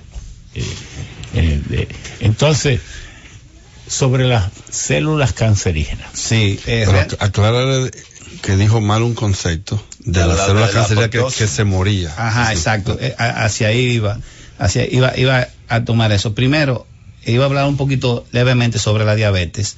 Y lo que dijo el doctor Fernández de Castro es totalmente así. Sin embargo, ¿qué estamos haciendo ahora? Entendiendo que hay muchas cosas que todavía no podemos conseguir, porque es muy difícil, por ejemplo, uno lograr eh, hacer el anidamiento celular en el páncreas. Es muy difícil porque el páncreas es, eh, es un órgano muy vascularizado y encima de eso, como tú inyectas el páncreas no irrita y produce una pancreatitis directamente. Pero se hacen los implantes, se hacen los implantes a través de, la circulación pancreática. Nosotros lo hacemos usando las gastroduodenales, que son cuatro arterias. Pero en el caso específico de, de, lo, que, de lo que yo quería en lo que nosotros estamos haciendo ahora con la diabetes, porque eh, por la explicación que estoy dando anteriormente, es que lo que nosotros hacemos es tratar de producir inmunomodulación. Sí, pero vamos por partes, tenemos que hacer una pausa, pero vamos antes de la pausa. En sí, ¿qué es la diabetes? La diabetes Para uno saber cómo explicar. La, diabetes son, son, varias enfermedades, síndromes que convergen en, en ese término, pero su principal problema es que la insulina que se produce es poca, es ninguna o es de mala calidad. Eso básicamente, y hay una eh, imposibilidad del organismo para utilizar los carbohidratos como fuente primaria de energía.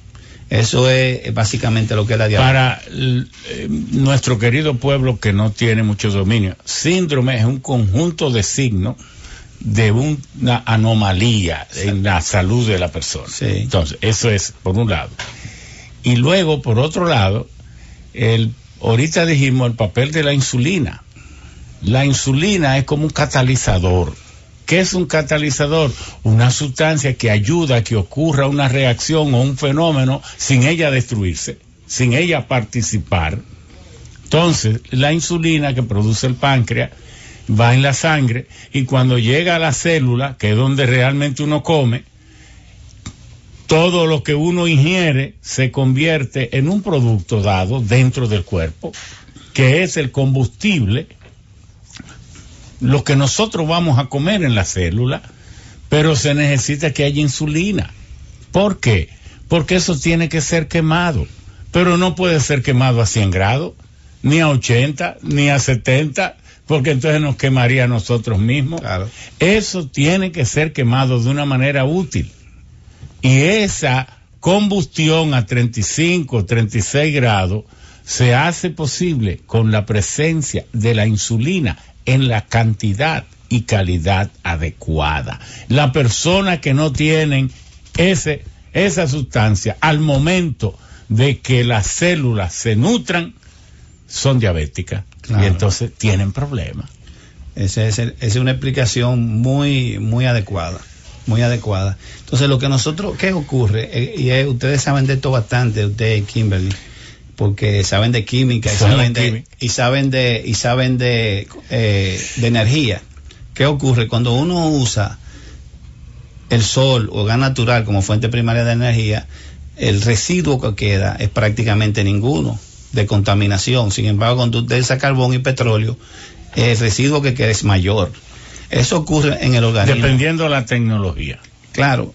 eh, ¿Qué ocurre en el organismo? Cuando usted usa, cuando usted usa los carbohidratos, específicamente la glucosa como fuente de energía, lo que usted va, lo, lo que va a quedar es básicamente agua e hidrógeno. O sea, no hay forma de, de que se haga daño en ese, en ese momento cuando usted está usando la, la glucosa como fuente energética. ¿Qué ocurre?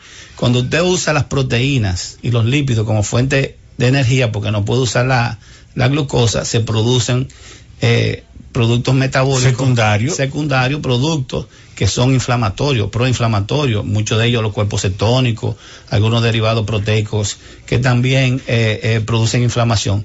¿Qué ocurre? Si usted ve, por ejemplo, en el diabético tipo 2, muchas veces comienzan con pastillas. Diabético tipo, Tipo 2. 2. Muchos pacientes comienzan tomando pastillas y al final necesitan insulina también. Y cuando usted le hace, por ejemplo, eh, el péptido C, que es para ver cómo más o menos cómo está trabajando el, el páncreas, está bueno el péptido C. ¿Qué ocurre con ese paciente? ¿Por qué entonces necesita insulina teniendo un buen metabolismo pancreático? Es porque la inflamación que se ha producido por el desorden metabólico impide que la insulina trabaje sobre los receptores donde ella trabaja. Al, ocurrir eso, necesita más insulina para poder llegar a los receptores. Entonces hay que ponérsela de afuera. Por eso esos pacientes terminan necesitando insulina. ¿Qué ocurre? ¿Qué es lo que nosotros hacemos? Y por eso estamos trabajando básicamente en muchos casos con los pacientes tipo 2. Es aprovechando una función que tiene la célula mesenquimal y la célula madre en sentido general, que es inmunomodulación.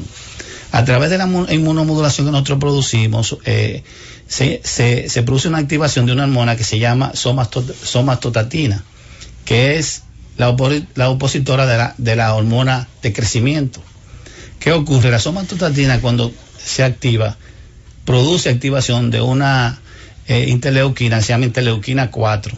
Esa interleuquina 4 produce a su vez la inhibición de interleuquinas que son eh, proinflamatorias, como son la interleucina 1, la interleuquina 6, el factor de crecimiento tumoral y, y otras, y otras eh, interleuquinas que son proinflamatorias. A nosotros producir esa inhibición y disminuir la inflamación del paciente, entonces la insulina del paciente, la endógena de él, vuelve a trabajar sobre los receptores.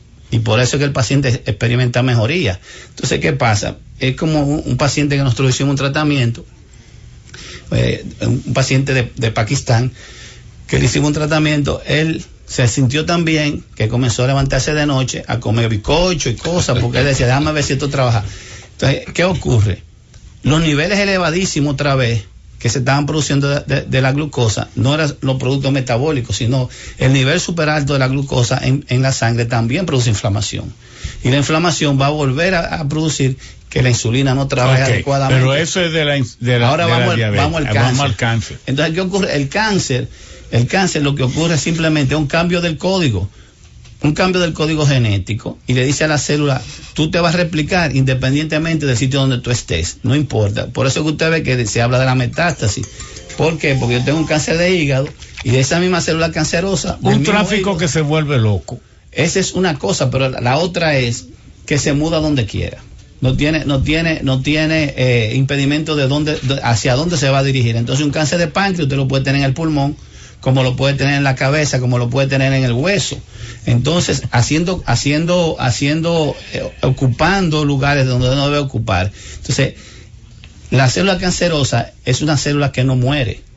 Es una célula inmortal.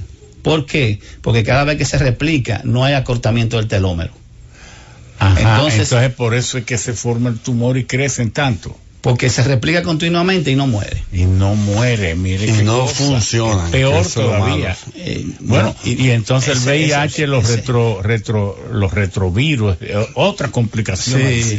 Bueno, vamos a hacer una pausa y al retorno vamos a pedirle a Kimberly que nos diga algo para luego volver a nuestros científicos sobre este importantísimo tema de la célula madre. Y yo le pediría al doctor Vargas que mejor nos concentremos en las investigaciones y no en cambiarle el nombre. Vámonos a la pausa. Están los sabios en la Z. Sigue los sabios en la Z. todo este proceso de las células madres, células troncales, pero no se me confundan. Ya sabemos lo de troncal, células madres. Es que siempre, de, después de 1967, la mayor parte de los premios Nobel los ganaba Estados Unidos, casi de manera exclusiva. Del 67 hacia abajo, hacia la misma creación de los premios Nobel lo ganaba Alemania y muchas naciones europeas. Porque en la función en que un país tiene la preponderancia económica, técnico, científica, tecnológica de poder, pues reúne los recursos necesarios y entonces termina siendo potencia en esas áreas. Lo mismo que, por ejemplo, todavía usted nos explica por qué casi todos los grandes cantantes son italianos. O bueno, porque era el centro de poder durante más de dos mil años y entonces todo el que cantaba bien, no había televisión, no había radio, no había disco, no había esto, tenía que ir donde estaba el poder para que lo oyeran y allí dejó sus genes. Entonces el mundo reunió los mejores genes en Italia, allí están los cantantes. ¿Por qué tienen los mejores arquitectos? Por la misma razón. ¿Quién era que construía y hacía grandes obras? Bueno, y así mismo en la ciencia. Los italianos, porque han caído en un desorden como nación político y social, pero fueron uno de los pueblos que este, ha dado más científico notable en el mundo entero. Entonces, así mismo, este, uno tiene que, que ver las cosas. Lo bueno de todo esto es que no está Estados Unidos, ni, ni este país, ni el otro, sino que prácticamente en todos los continentes ahora se están haciendo grandes trabajos y con el poder que tienen naciones pequeñas, pues lo sorprendente es que hasta en Singapur, en Corea del Sur y lo que se está haciendo en China, porque China ha ido sorprendiendo. Señores, China ha logrado en 35 años lo que Europa logró en no se sabe cuánto. Y todo eso nació de aquella confrontación que hubo entre Deng Xiaoping y Mao Zedong. Cuando Deng Xiaoping en 1973 logró imponer lo que llamaba una nación, dos sistemas. China, una sola China y dos sistemas. Sistema capitalista para la producción y el partido único, la dirección central, donde el partido está por encima del Estado y por encima del ejército. No estoy diciendo que esto sea lo mejor ni lo peor, sino que es así. Y bueno, Funciona. y entonces se concentró líneas de desarrollo. Estados Unidos cometió el error en 1973 de abandonar la concentración mineralógica de las tierras raras. Bueno, aquí están los 17 metales que hoy están liderando el desarrollo de todos los equipos de inteligencia artificial. Todo el desarrollo de la tecnología de imágenes en medicina es porque los 17 metales, el euterbio, el euro- euro- europio, el samario, el proseodimio, el tulio, el talio, el, El bueno, litio. el itrio, Gadolín. el gadolino, el hafnio, todo. Bueno, esos metales son. ¿Y qué propiedades tienen estos metales que los hace tan singulares? Bueno, que tienen todas las propiedades del oro, pero además de eso son magnéticamente regulables. Entonces esos metales son inoxidables, de una alta conductividad eléctrica, alta conductividad calórica, dúctiles, maleables, pero magnéticamente regulables, casi hablan. Entonces, por eso es que el tomógrafo, la resonancia magnética, el, el cardiógrafo transesofágico, el qué sé yo qué, bueno, vaya usted a pensar. Pero lo mismo en la ciencia del espacio. También lo mismo en la computadora, en la telefonía, el disco duro, toda la tecnología, la robótica, la mecatrónica, todo, todo, en todo esto lo tenemos. Y entonces ha venido esto acompañado también de las investigaciones espaciales y hemos sabido conocer la atmósfera, el salto que ha dado la humanidad al conocer la ionosfera, el papel de la ionosfera en las comunicaciones de, cuare- de 30 años para acá, usted nos explica. ¿Y qué es lo que ha pasado? Bueno, es que ahora sabemos que la ionosfera, antes las emisoras hablaban de que tengo 100 kilos de potencia, 75 kilos de potencia, antena polidireccional y 20 mil cosas. Usted ha, usted ha notado que se ha dejado de hablar de eso. Bueno, ¿por qué? Porque ahora nació el transistor, el diodo, e- esto es, y entonces las emisoras emiten las ondas Hertz que van a la ionosfera y en la ionosfera las rechaza y las refleja y las lanza otra vez hacia nuestra troposfera. Entonces vienen los satélites, las capturan, las reproducen y aquí tenemos unas antenas tan poderosas que la radio se ha vuelto universal y la televisión planetaria y las comunicaciones, la telefonía, se hace con eso lo que se quiera, la transmisión de imágenes y tenemos todo el conocimiento científico de la humanidad en las nubes. Y ya la biblioteca que usted tenía y las cosas, ya eso es comida de burro, lamentablemente. Todo es virtual. Bueno, entonces, ese es el mundo que tenemos, pero qué bien que sea así. Ahora, detrás de eso, ¿cuál es el problema pendiente? ¿Tendrán los pobres, la clase media, derecho a todos estos avances tecnológicos? Porque hasta Claudio Camaño, después del heroísmo, murió porque no andaba con 300 mil pesos en los bolsillos para darlo de avance a una clínica que lo dejó morir, o a varias. Kimberly. Buenos días, ingeniero, y gracias una vez más por permitirnos estar aquí con este grupo de doctores, científicos, Somos investigadores. cuatro autores, no doctores. Ah, bueno. Eh, para mí es un placer, qué bueno que Sí, y nada más invitaron hombres, no, porque yo sé que aquí hay doctoras, pero es que hay pocas mujeres dedicadas a esto.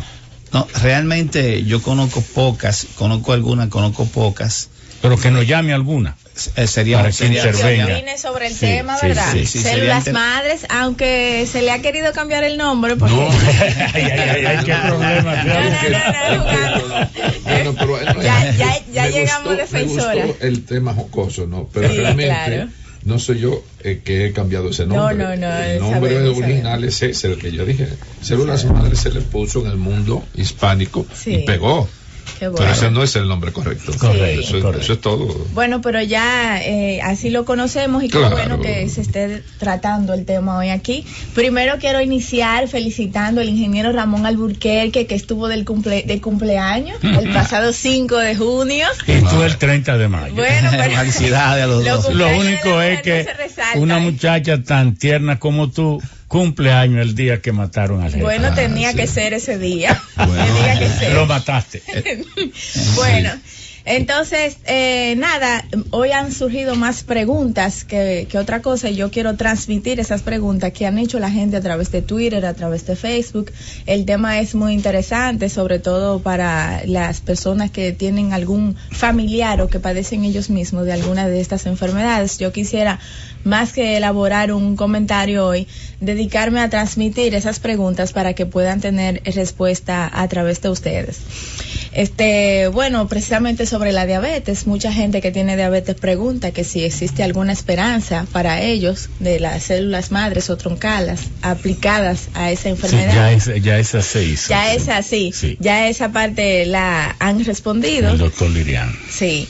Y para las personas que están padeciendo de cáncer, la- los que padecen de, de VIH, los niños que han nacido con alguna enfermedad genética. Ah, perdón, me llamó una persona que yo Sí. tengo un profundo cariño, agradecimiento, eh, un gran artista, eh, un gran pintor, Darío Soria, que le decimos Sideney, un muchacho genial, pero que a los 50 años ha quedado, ha sido afectado por una enfermedad que se llama Stalgart. Y eso es degenerativo, dice el doctor Valle y dice el mismo Ministerio de Salud. Y entonces ahora le pedimos al presidente y sobre todo al consultor jurídico, Flavio Darío Espinal, que tuvo la delicadeza de llamarnos y que volvió a llamarnos ahora, Sideney, y nos dijo que ya lo de la pensión, porque este muchacho pudo haber estado, si no hubiera sido por ese trastorno, exponiendo allá, eh, porque él tiene un estilo un tanto eh, surrealista, pudiera estar sus obras presentes, además de que están colgadas en muchísimas casas y salones de amantes del arte aquí en el país y fuera del país, sobre todo el doctor José Francisco Peña Gómez y todo ello, es uno de los mejores retratistas. Esos retratos que yo tengo del doctor Peña Gómez Sí. fue él. Él pudiera estar con muchas de sus obras colgadas allá en Louvre, en el área del impresionismo, eh, de Apollinaire Guillem, Renoir, Monet, todo esto, y no lo está porque esta enfermedad de Stargardt Le le ha afectado. afectado. Para que ahorita nos expliquen, por favor, qué se puede hacer con las células madre en este tipo de enfermedad. Bueno, entonces eh, saber dónde pueden estar disponibles, qué control de calidad hay para algunos pacientes que han ido a algunos centros, pero que tienen miedo porque no saben si esos centros se le está aplicando algún control de calidad, si lo que le van a inyectar realmente es células madres o es otra cosa, si se le va a hacer bien el procedimiento. Este también el acceso porque hay personas de escasos recursos que también han ido a esos centros y que no han podido eh, precisamente beneficiarse de esta tecnología, de esta innovación, porque no tienen los fondos necesarios y el gobierno ya ha asumido una posición con relación a este tema para beneficiar a, a la gente. Y si hay un proceso de investigación abierto. Eh, después de transmitir estas preguntas, ¿verdad? Sobre todo, ¿cuáles son las enfermedades actualmente que se están tratando en el país? para que la gente pueda ir en búsqueda de la solución. Segundo, ¿qué control de calidad hay a los centros que existen para tratar estas enfermedades?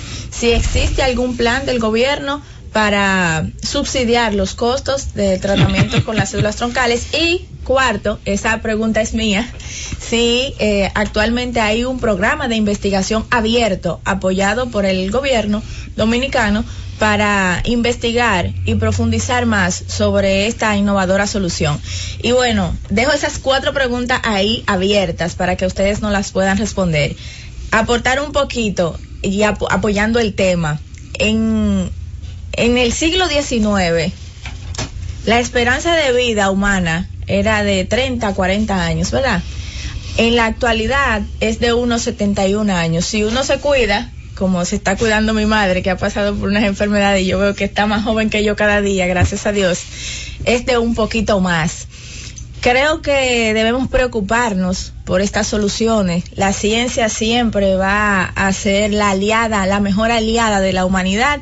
Ramón y yo siempre nos preocupamos por transmitir el mensaje de que respiramos, de cuidar el aire que respiramos y de cuidar lo que nosotros consumimos y el agua que tomamos.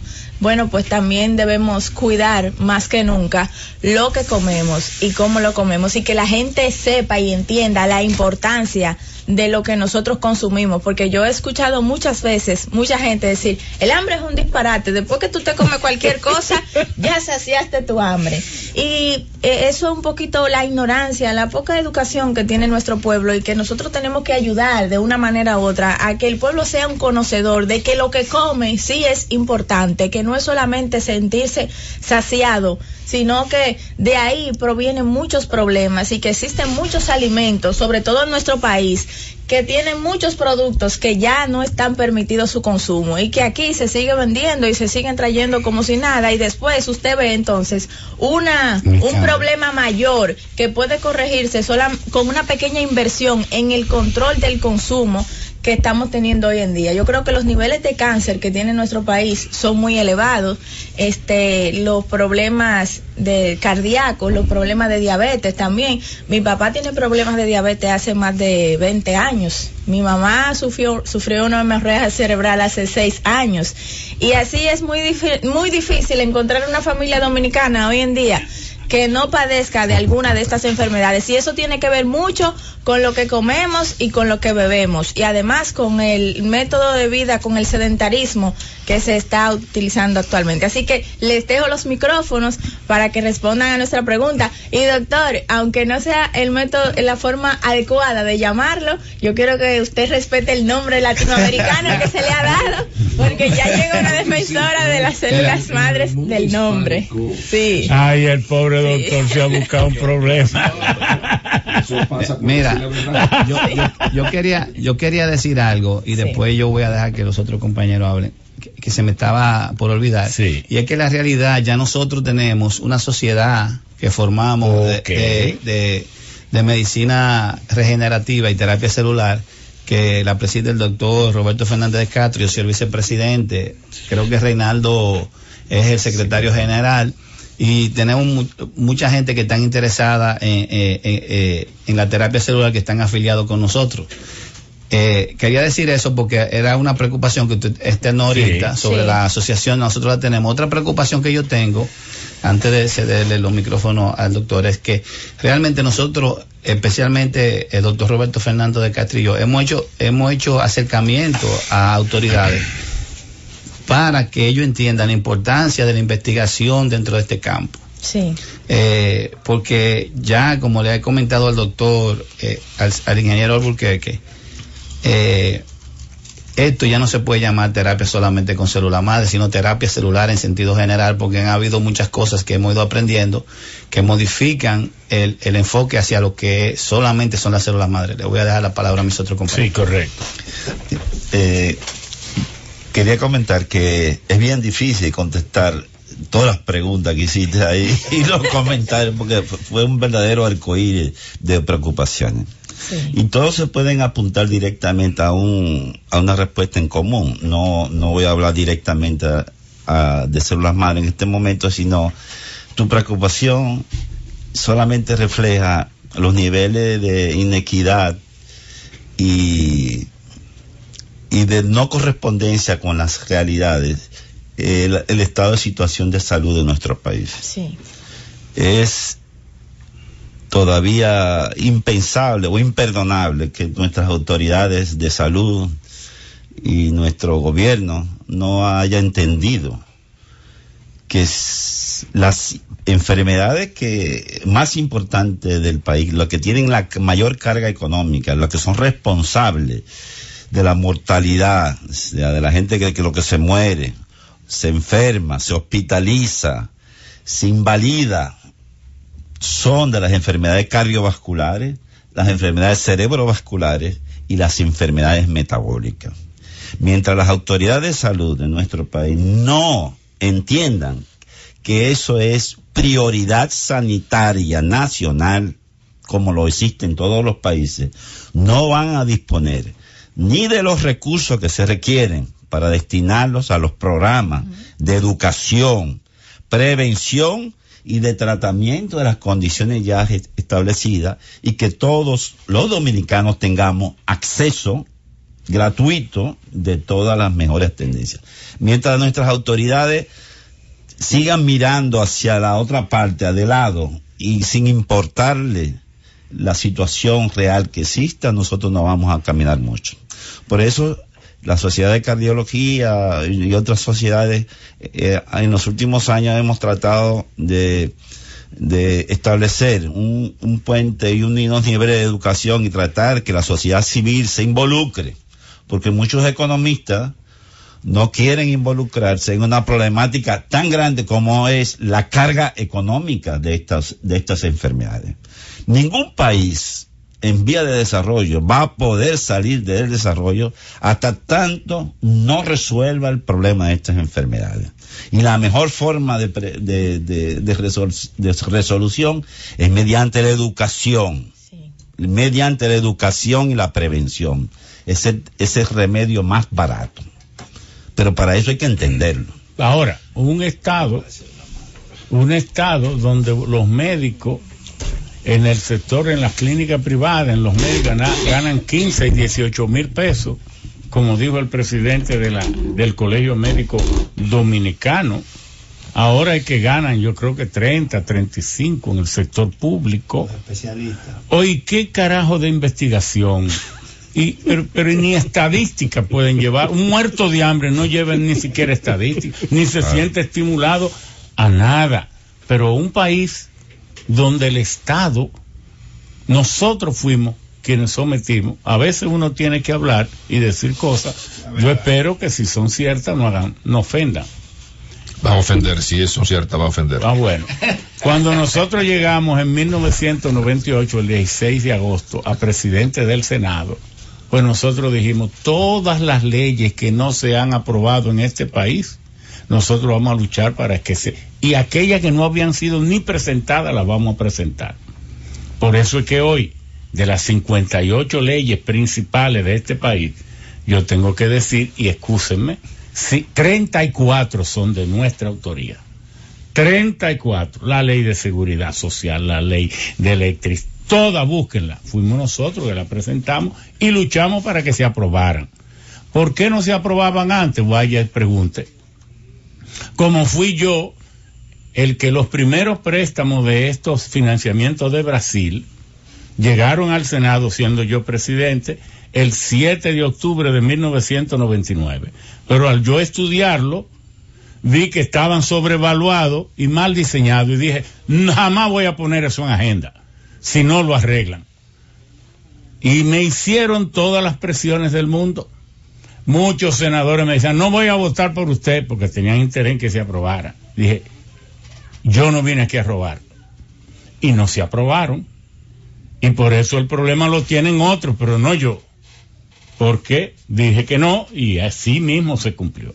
Entonces, un Estado que crea un sistema de seguridad social y se le ha vuelto un embrollo y un lío que no se ha dado la primera pensión y se sabe que cuando se den las pensiones no van a ser ni el 20% de lo que la gente gana hoy. Pero nadie pone solución a eso. Y entonces siempre dejamos que el problema, que sabemos que no, ahí hay un millón doscientos mil dominicanos que habitan en zonas tan vulnerables como a orilla del río Sama, del río Yaque, de, que viven en la hediondez y en las cosas en medio de Ciénaga. Son los candidatos a muertos, damnificados en el próxima tormenta. Pero eso es parte del paisaje. Y entonces hay un presidente que tiene cinco años hablando de la barquita que son tres mil personas cuando son millón y medio. Y entonces nos engaña a todos diciendo que hace por esa gente porque cogió una muestra, una parte alícuota, y entonces ahí está haciendo mucha demagogia, pero el problema no se está resolviendo, porque a ese ritmo tendríamos que durar 860 años para resolver el problema de la, de la zona vulnerable. Entonces, Digo esto para que la gente, así como está en la marcha verde, en cada familia dominicana haya una marcha verde. Ya la marcha verde lo que representa es el grito de respéteme el grito de dignidad de las familias dominicanas, que no aguantan más vagabundería, más robo, más corrupción y más impunidad. Entonces, Y trayendo más ilegales cada día, ¿no? no, no, no trayéndonos, No, abriéndole el país y donde el Lo traen. principal promotor de esa ilegalidad, y mire que yo amo Haití, pero el principal promotor es el Estado. Es lo que le digo. Y entonces las empresas que con eso deprimen los salarios y a nadie le pagan nada, porque esto está lleno de haitianos. Oiga, De ilegales. y yo de ilegales, de de ilegales. ilegales, Eh, una estrategia malvada, infame, Perversa. pero per- perversa, pero perfecta. Vamos a hacer la pausa. Ya llegamos. Están los sabios en la Z. Sigue los sabios en la Z. que es el Conavio. Conavi, eso es Conavios. Conavio. Ese es el Sí, bueno, seguimos. Sí, el Conavio es la Comisión Nacional de Bioética. Sí. Sí. Sí. Pero eso no es su competencia. Kimberly, tú Este, la- una sí, la del ya me respondieron la primera pregunta. La segunda pregunta es con relación a las regulaciones de los tratamientos, que si hay al- alguna regulación para estos centros que andan por ahí eh, diciendo que inyectan células madre, Sí. ¿cómo los ciudadanos pueden saber si ese centro está autorizado o no para hacer ese Eh, tratamiento? Esto fuera de, de- de- Estamos en el aire. Ah, Sí, sí, bueno, sí, cada, quien, cada quien, por ejemplo, yo tengo mi protocolo en cirugía cardíaca, pero no hay una comisión nacional para ese tipo de cosas. Mira, lo que pasa es que en, en países como el nuestro, eh, quizá es algo presuntuoso decirlo, pero la ciencia emerge con o sin eh, regulaciones. Fíjense. Con o sin protocolo. Sí, sí. Eh, Pitágoras. Sin protocolo es difícil, porque Es la ciencia imposible. es método. Eso es. Entonces, mire, fíjense que los tiempos de Pitágoras, Arquímedes, Hipócrates, Platón, toda esa gente, eh, Da Vinci, tenían condiciones sociales y económicas peores que las que tenemos en el país hoy día. Sin embargo, son los padres de la ciencia que hoy tenemos. De ahí salió la ciencia, de todo lo que se, se sembró. Es decir, que la ciencia se le ocurre a cualquiera y comienza a hacer su propia mm, mecánica. Eso no quiere decir que uno tenga que ser eh, pueril ni ningún lazado para hacer lo que se le ocurra. Pero somos profesionales y cada quien tenemos. Ellos tienen. no, ni tienen ni, ni quiere decir que hoy se pueda producir ciencia en esas condiciones. No, no, porque este, Tan este gobierno lo que ha habido, Claro. lo que ha tenido es lo que ha querido, lo que se dedica es a boicotear a la gente que hace eh, lo que debe de hacer. De todas maneras, eso es imparable. Nadie va a detener, nadie lo va a parar, ni siquiera la iglesia, cuando quemaba a los científicos, eh, la detuvo. Eso, eh, las cosas son como son, y aquí eso no se va a detener. Claro. Por más, el gobierno tiene una comisión ahí, yo la llamo Mostrenca, que se llama Conavios, que lo que se dedica es a torpedear. Sin embargo, Con casi gran parte del conocimiento de la humanidad en las nubes, en las redes, en la internet. Oiga, cualquiera es un científico que se lo proponga y trabaje. lo que pasa es que la ignorancia ya es voluntaria. La gente no quiere leer. Y lo peor es que tenemos dirigentes que son ateros, tienen una concepción atera de la política y de lo que es la sociedad.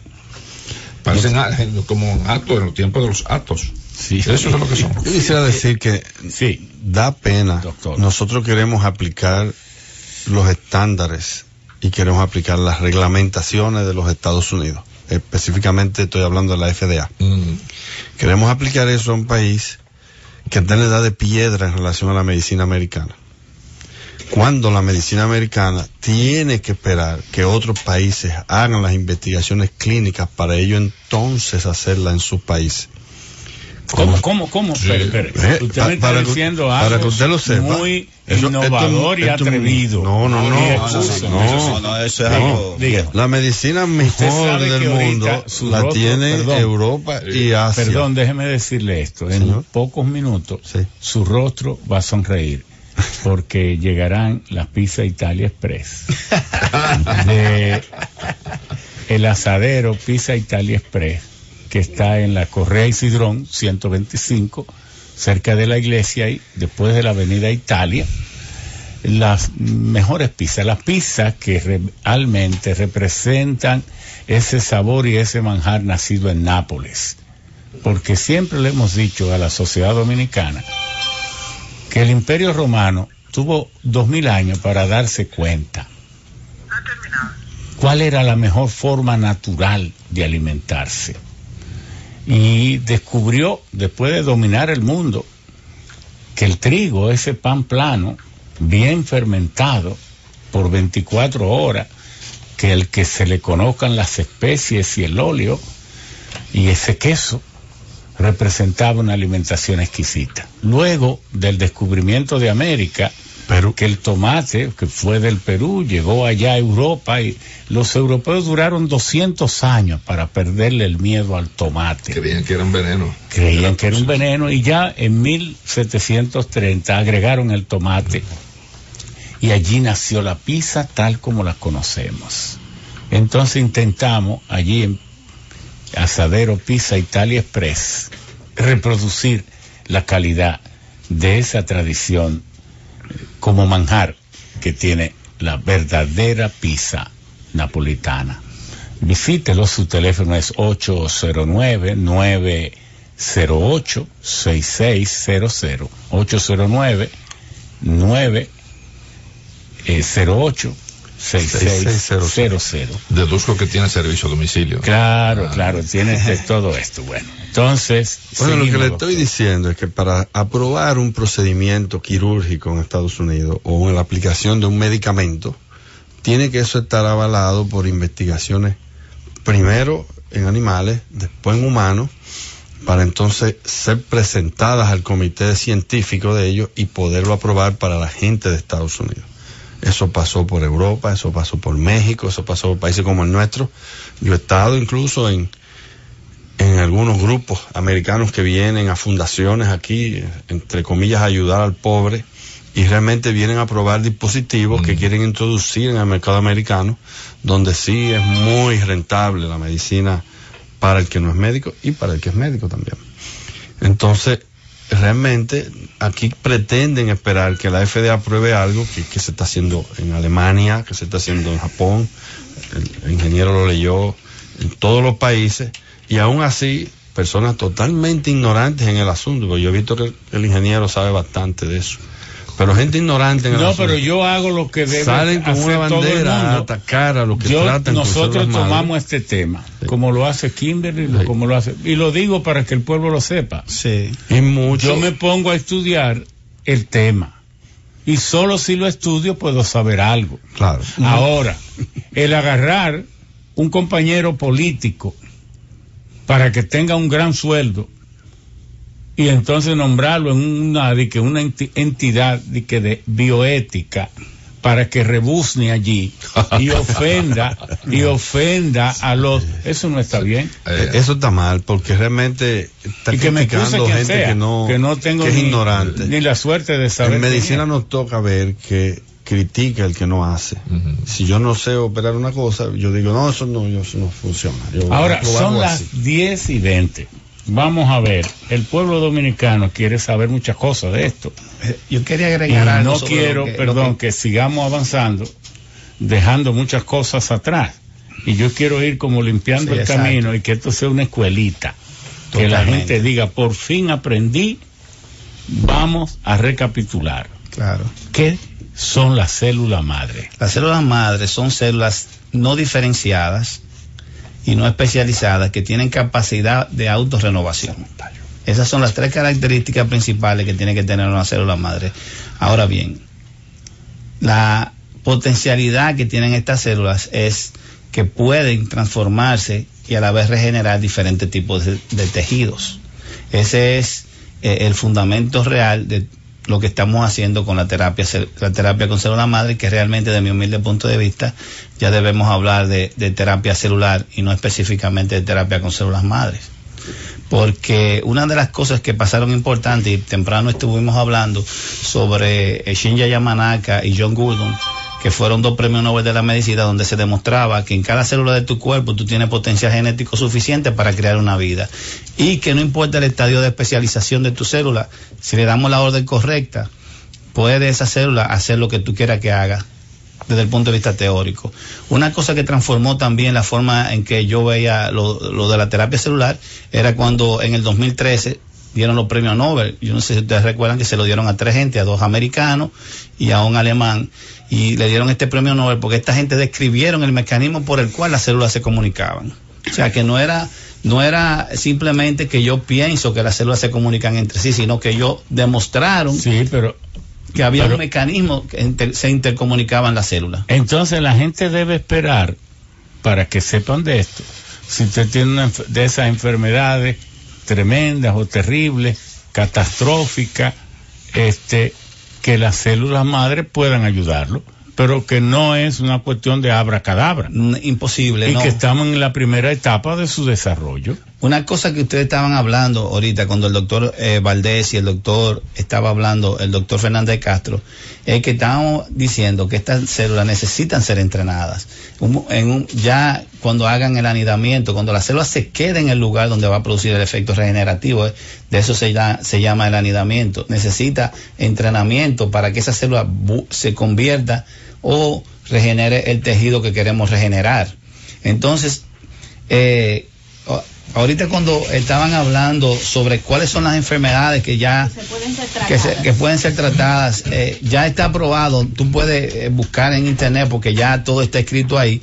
Lo primero es que todas las enfermedades que tengan que ver con músculo, con hueso y con ligamento, no hay ninguna duda que Pero aquí en el país, aquí. yo estoy hablando a nivel general y después podemos ser específicos en el país, pero a nivel general, o sea, eh, trastornos osteoarticulares, nosotros podemos tratarlo eh, con... No, no, no, tradúcame eso. Ah, o sea, o sea, una articulación, una articulación donde los ligamentos estén El dañados, desgaste, chiqui, desgaste. De- Cuando la gente tiene desgaste. desgaste de las articulaciones, eso se puede tratar. Cuando la gente tiene un, un- un- una enfermedad que se llama eh, pseudoartrosis, que es cuando un hueso no pega adecuadamente, nosotros podemos en más del 95% de los casos tener éxito en el manejo de esos pacientes. Nosotros cuando hay, hay eh, necesidad de una vascularización nueva, donde aparezcan, eh, como dice en, en la, eh, en, la, en la medicina neovascularización, cuando haya vascularización nueva, eso lo podemos conseguir también en enfermedades con... Eso de neovascularización o vasculización, lo que sea, es como cuando se le injerta a la gente, ¿verdad? Una nueva vena o un pedazo de vena, ¿es eso? No, no, Eh, la, no, la no. angiogénesis, como Esa- se eh, llama. Exactamente. Esa es la eso se formación. hace porque hay una, hay un, po- las células madre tienen un potente poder angiogénico. Ok. Un potente poder angiogénico. Y eso se puede ver en el corazón como ya lo había dicho el doctor que fue de los primeros eh, eh, que tuvo experiencia eh, haciendo inyecciones de, de, de CD34 en, en el corazón eh, se vio que trabajaba importantemente en la, en la, en la formación o en la angiogénesis Y en miogénesis también. eh, también miogénesis, eh, ya eso lo estábamos, músculo. por eso, todo lo que sean problemas musculares, que sean por lesión. Miogénesis debe ser del corazón. No, miogénesis No, es formación no, de músculo, músculo. músculo, Del músculo, músculo, músculo, músculo. El Eh, miocardio, o sea, sí, ya, el eh, músculo eh, del corazón. Lesiones, lesiones, atle- eh, lesiones de atleta, ya eso está muy demostrado. Y en pacientes, como dijeron los dos, el, el doctor eh, Reinaldo Vargas, doctor Fernández de Castro, haciendo eh, reparación del miocardio, del músculo cardíaco del músculo cardíaco para que el paciente tenga un- un bombeo adecuado en postinfarto para disminuir el área de tamaño del infarto en los pacientes que tienen angina crónica que ya no pueden ser tratados con eh, o no pueden ser tratados con bypass coronario porque lo que tiene enfermo es el lecho, o sea, donde está la, la microcirculación. A este en estos pacientes es el, el- el- el tratamiento de elección. Entonces, ese es el grupo de enfermedades. Ahora, hay otras enfermedades que van, que son las enfermedades degenerativas del sistema nervioso central tipo B, que son un grupo más o menos entre 15 y 20 enfermedades, que algunas nosotros podemos incidir sobre, sobre ellas. ¿Cómo cuáles? Por ejemplo, la Para que única la que, yo tengo una experiencia eh, importante viendo que sí mejora es en la esclerosis múltiple. Y eso tiene su ¿Cómo? explicación. Sí, Esclerosis múltiple. sí, en la esclerosis lateral amiotrófica realmente yo le digo a los pacientes que no inviertan su dinero en eso. Por Eh, ahora. Por ahora. En el Parkinson no inviertan su dinero en eso Pero por se ahora. cita aquí, perdón, en, en Singapur, en Corea del Sur, han hecho mucho sobre Sí, eh, Hay tenemos experiencia, sí. ahí hay- Nosotros, mire, lo que pasa, lo que pasa, lo que pasa, lo que pasa es, por ejemplo, en el sistema nervioso central, y eso puede hablar el doctor Vale eh, con más eh, especificidad que yo, es que hay una cosa que se llama barrera hematoencefálica. Esa barrera hema- hematoencefálica está dada por estructura que tienen eh, las células vasculares o, los vasos a nivel de su celularidad en el área donde está pasando por el cerebro, que es totalmente diferente a cómo está constituido el vaso en, en el, en el resto del cuerpo. Otra cosa es, esas células de ese sitio también tienen mucha capacidad para, son muy activas en lo que es reconocer lo- lo- lo- los gradientes eléctricos. Sí, dice la de, de Harvard University, del Centro de Investigación de Stem Cells, de células, dice las células madre pueden ser utilizadas para tratar las enfermedades más acuciantes que hoy en día enfrentamos, incluyendo cáncer, Sí. enfermedades cardíacas, la enfermedad de Parkinson, esclerosis múltiple, derrame cerebral, la enfermedad de Hutchinson, Huntington. lesiones de la médula espinal Sí. y más. Y yo espero que el Stargardt, que ahorita hab- hablamos de la visión. En teoría es posible, en teoría, En es posible. Y de hecho hay muchas experiencias en algunos grupos bastante interesantes y positivas en ese aspecto. Hay alguna serie de enfermedades neurodegenerativas que hay resultados buenos en algunos grupos, otros resultados no tan halagüeños, pero como decía el doctor eh, Liriano, la mayor eh, eh, evidencia de la cantidad de, de investigaciones que se han hecho en las enfermedades cardíacas, en, lo- en la situación de la angina crónica refractaria, de que pacientes que no son ya candidatos a cirugía de bypass o, que puedan ser angioplastia porque no se puede, eh, la- el lecho, las arterias están muy enfermas. En eso los resultados son, son, es por la capacidad que tienen estas células de crear nuevos vasos sanguíneos, crean una cantidad de, de mejoran la circulación colateral. Angioplastia y cuando le trasplantan. No, no, angioplastia es el procedimiento que sea para, tra- para tratar una obstrucción de un vaso sanguíneo, una arteria, que es cuando hay una obstrucción por una placa de, de aterosclerosis que ocluye el, el flujo sanguíneo a través de la arteria. Esa la angioplastia es el procedimiento mediante el cual nosotros podemos dilatar y restablecer el flujo sanguíneo en ese vaso arteria ocluida. Esté esa arteria en el cerebro o en el corazón, en una pierna, etcétera, en cualquier lugar. Y otro es para la, re- la regeneración de músculo cardíaco como consecuencia de pacientes que han tenido infarto y este tipo de, de condiciones. Que podemos eh, llevar esas células a través de- del lecho coronario, es decir, de las mismas arterias coronarias, o inyectárselas directamente dentro del miocardio. Y eso nos permite que sembrando estas células madres del propio paciente, es decir, del, que son autólogas, podamos promover la, la reparación de ese músculo cardíaco. Mira, Porque aquí lo que no se ha hablado y se ha dicho para que la gente entienda, que la célula madre es el mecanismo natural que tiene el organismo para reemplazar las células que se mueren. totalmente. Con- ese es el Es el mecanismo médico natural. natural el remedio, porque es un, es una es un proceso ¿Qué, ¿Qué tal ustedes si eh, le preguntamos a la gente para que ustedes también se Claro. nutran Yo- yo iba a decir- de qué piensa la gente, Entonces, qué preguntas sí, pueden hacer? sí, es importante. ¿Qué le parece? Sí, Sí, sí, claro, claro, claro. Hay algo importante que, contestando a la pregunta, en relación a un problema neurálgico que tenemos. No, no existen regulaciones en el país. Ok.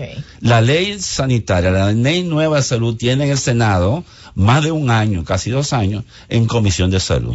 Esa ley no, no, no han sido con- convocados a personas interesadas en tratar de contribuir. Tal vez a- los senadores a- se sienten a eh, ver de qué manera se puedan incluir no algunos aspectos tema. porque hay mucha Regulaciones, hay mucha hay mucha eh, hay mucha eh, hay muchas impresiones eh, negativas Ya tenemos amigos que nos están eh, Ok. queriendo. Va- Vamos a preguntarle.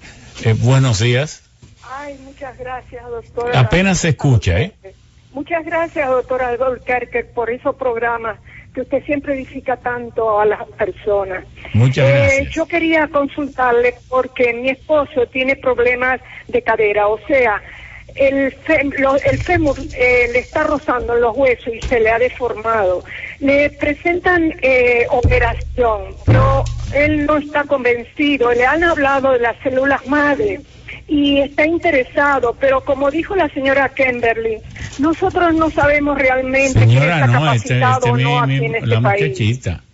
Por favor, si usted nos podría orientar sobre eso, y muchas gracias. Es que no hemos entendido. Tiene- bien. tiene un Por problema de desgaste en el fémur. rápido. Ella tiene, el- su esposo tiene necrosis vascular de Ah, la cabeza de fémur. Sí, sí. Vayan tomando Sí. nota porque no podemos Sí. responder uno por uno. ¿Aló? ¿Aló? Buenos días. Aló. Sí, dígame. Sí, buenos días, gracias. Mira, ese programa está sumamente interesante. Pero yo quiero intervenir con lo siguiente. Eso se me parece a, a la política que hay para instalar los paneles solares.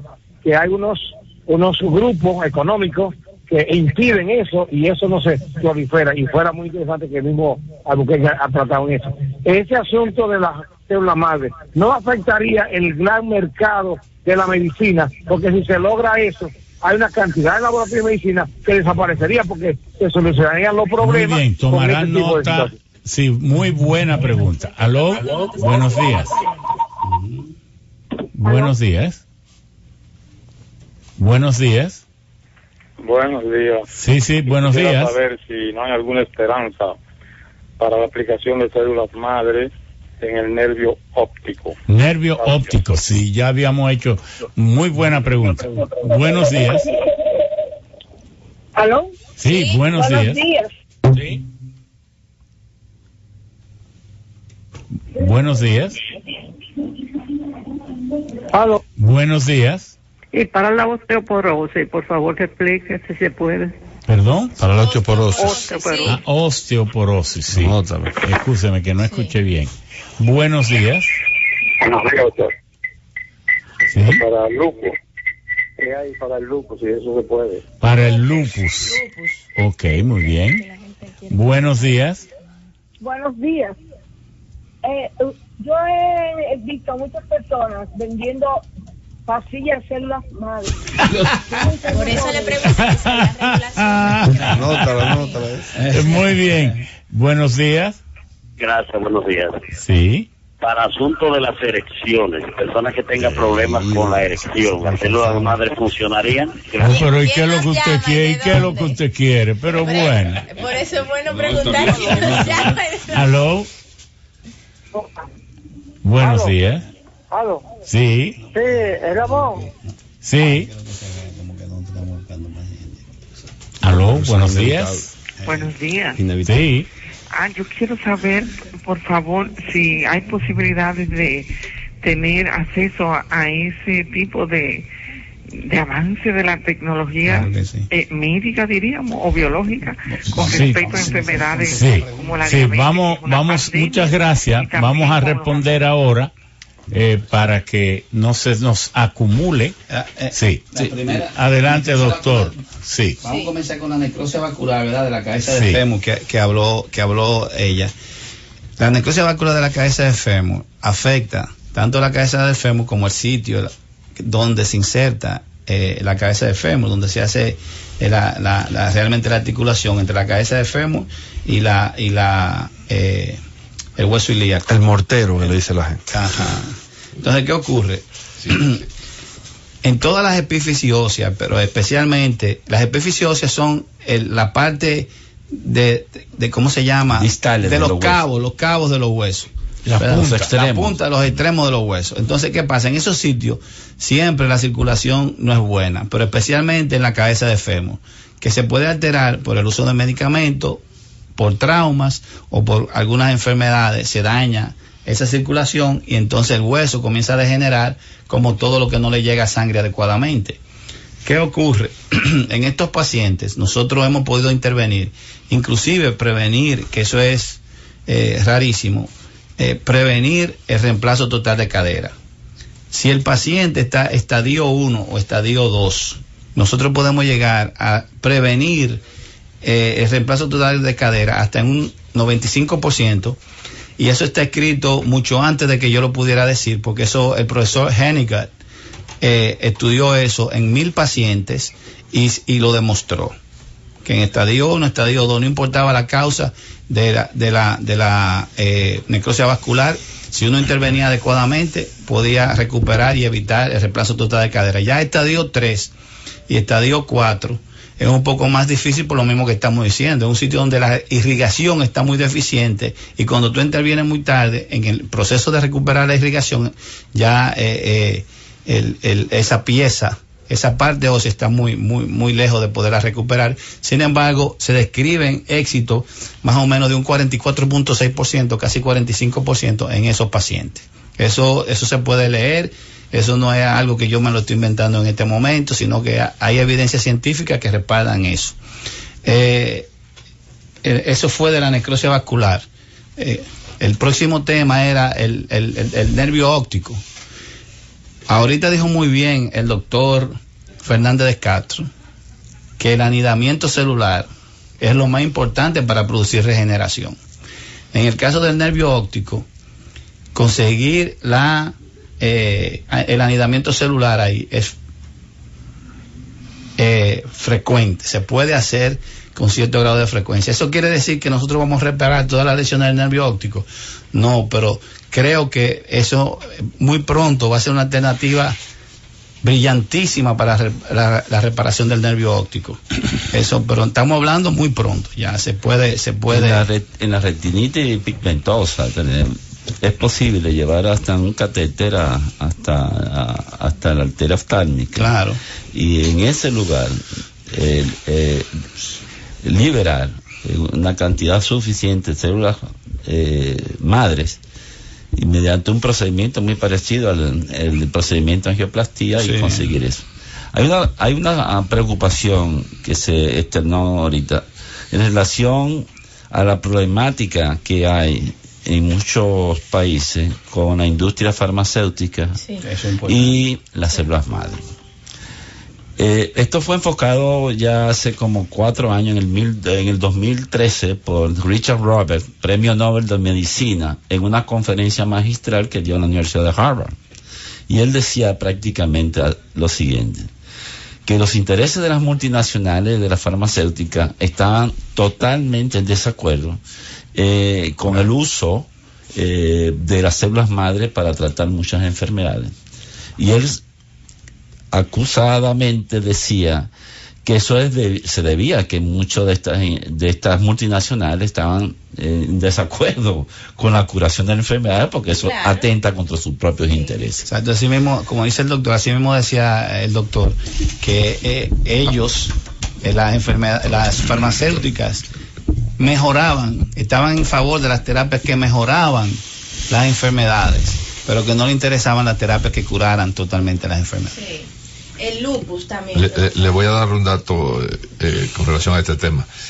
Solamente en Estados Unidos la insuficiencia cardíaca mueve unos 70 mil millones de dólares al año.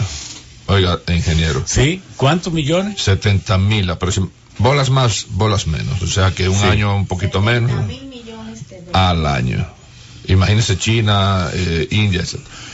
Imagínese entonces que yo con mil dólares, para poner un precio, le quito el- a, a- a Estados Unidos o a, o a la industria farmacéutica el beneficio. O sea que me van a despedazar. Por eso hay mucha oposición en muchos países, más que de que fuera, eh, tuvieran algún motivo científico real en contra de las células madre. Pero están condenados al fracaso. Desde luego. Nadie detiene la rueda. De la historia. En- Siga. solamente en Estados Unidos en el año 2015 se gastaron más de, sete- más de 500 millones de do- bi- millones de dólares, bi- billones, eh, 500 mil millones de dólares para tratar las enfermedades cardiovasculares. Imagínate. Es una carga económica tan grande. Eso incluía gastos directos y no los gastos indirectos. Es decir, los que se derivan de que la persona deje de trabajar, gastos familiares, este tipo de cosas, que eso, eso eh, habla de otro tanto grande. Eh, es posible que, que muchas enfermedades, y lo que llamamos enfermedades del colágeno, de autoinmunes, las células madres puedan tener eh, aplicaciones importantes en relación a su capacidad de producir inmunomodulación. Ey, ey, ey, ey, tra. Ahora voy a explicar. Ahora voy a, ahí a ver. Cua- Las enfermedades autoinmunes son enfermedades inflamatorias producidas por alteraciones del sistema inmunológico. Hay una cantidad de De la células, defensa del cuerpo. una cantidad de células, entre ellas las más importantes son los linfocitos T, que producen una serie de elementos, eh, de productos naturales, de anticuerpos que reaccionan contra los mismos tejidos, los mismos órganos de las mismas personas. Entonces, cuando hay una producción importante, una carga muy grande de linfocitos T, hay una mayor producción de anticuerpos que normalmente los linfocitos actúan contra los agresores externos, es decir, la bacteria, los microorganismos, los virus que están en contacto con, las personas. Pues las células madre pueden producir un, un efecto inmunoregulador en el sentido de que disminuyen la producción de linfocitos y la carga de producción de enfermedades, de, de esas sustancias que reaccionan produciendo más inflamación se reduzca. Es posible que este efecto de, de control, la producción de linfocitos, mejore a muchos pacientes que tengan este tipo de enfermedades autoinmunes. Bueno, vamos a hacer una pausa que Totalmente y vamos a seguir con este tema. Si entendemos más adelante que la gente que quiere tiene ansiedad, eso estaba, ese panel estaba lleno de preguntas, pero tuvimos que hacer una pausa para que nuestros especialistas pudieran entonces dar respuesta. Cuando regresemos, entonces la erección, recuerden que... Ay, pero bueno, tú sí estás interesada en No, eso. yo no.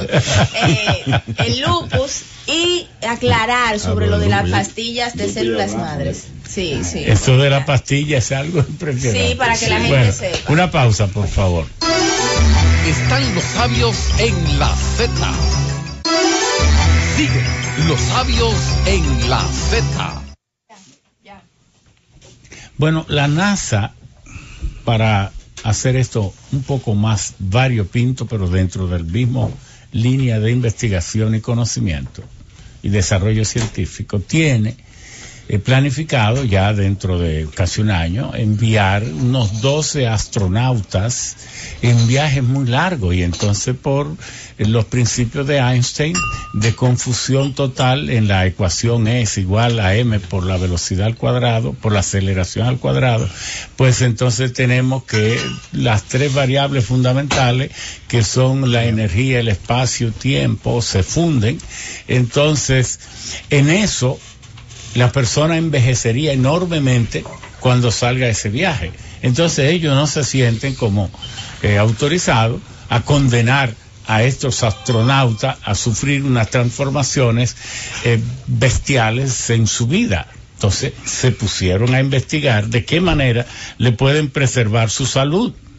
Y entonces han inventado unos monitores que son sensores, ejecutores y observadores. Detectan, corrigen y actúan, ¿verdad? Sí. Y claro, entonces estos eh, en nanotecnología, pues pueden prácticamente inyectar como si fueran glóbulos rojos en la sangre a los astronautas y cuando esto se ponga a disposición del mercado, pues prácticamente la gente habrá entrado en la primera fase de la eternidad de vida. Totalmente. ¿Qué tiene esto de... Deben ser baratos los Hay una preguntita que... Per- per- Perdón, el micrófono, el micrófono.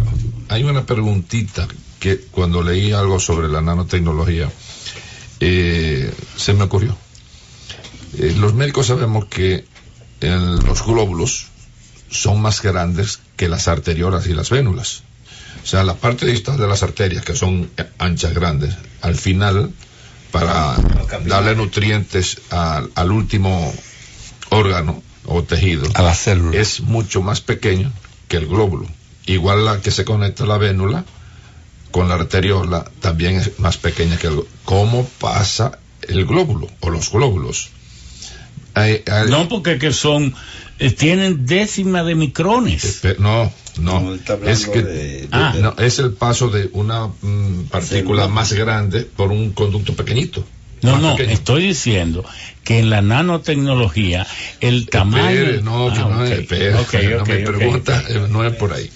Entonces, eh, sí, sí logran pasar por un proceso que se llama que se deforma, es como un el pulpo, por un orificio muy pequeñito, pasa completito. Eso le pasa a los glóbulos. ¿Cómo diablos, aunque sea más pequeño, tiene que ser más grande que la arteriola? ¿Cómo va a pasar por ahí si no tiene capacidad de poiquilocitosis? Hoy, ¿quién, Esa le ha, dicho, que yo quién le ha dicho a usted que ellos no lo van a hacer? Porque mire, hasta la célula fotovoltaica, que usted las entendía algo como una placa rígida, ahora es una cinta y toma la forma de la superficie donde se coloque. Pero todavía no. Pero ella le tiene, vamos a ver, esa es una de las preguntas, y le tenía entonces este Kimberly, que está muy interesada Pero- en el tema de las pastillas y sobre todo en el de la erección. Para mí, doctor, me- excúsame que, que, que yo le de programe esto, pero eh, para mí es muy importante hacer énfasis sobre la na- na- nanotecnología y la biología molecular, porque yo creo, yo creo que ahí es que está la respuesta de todo.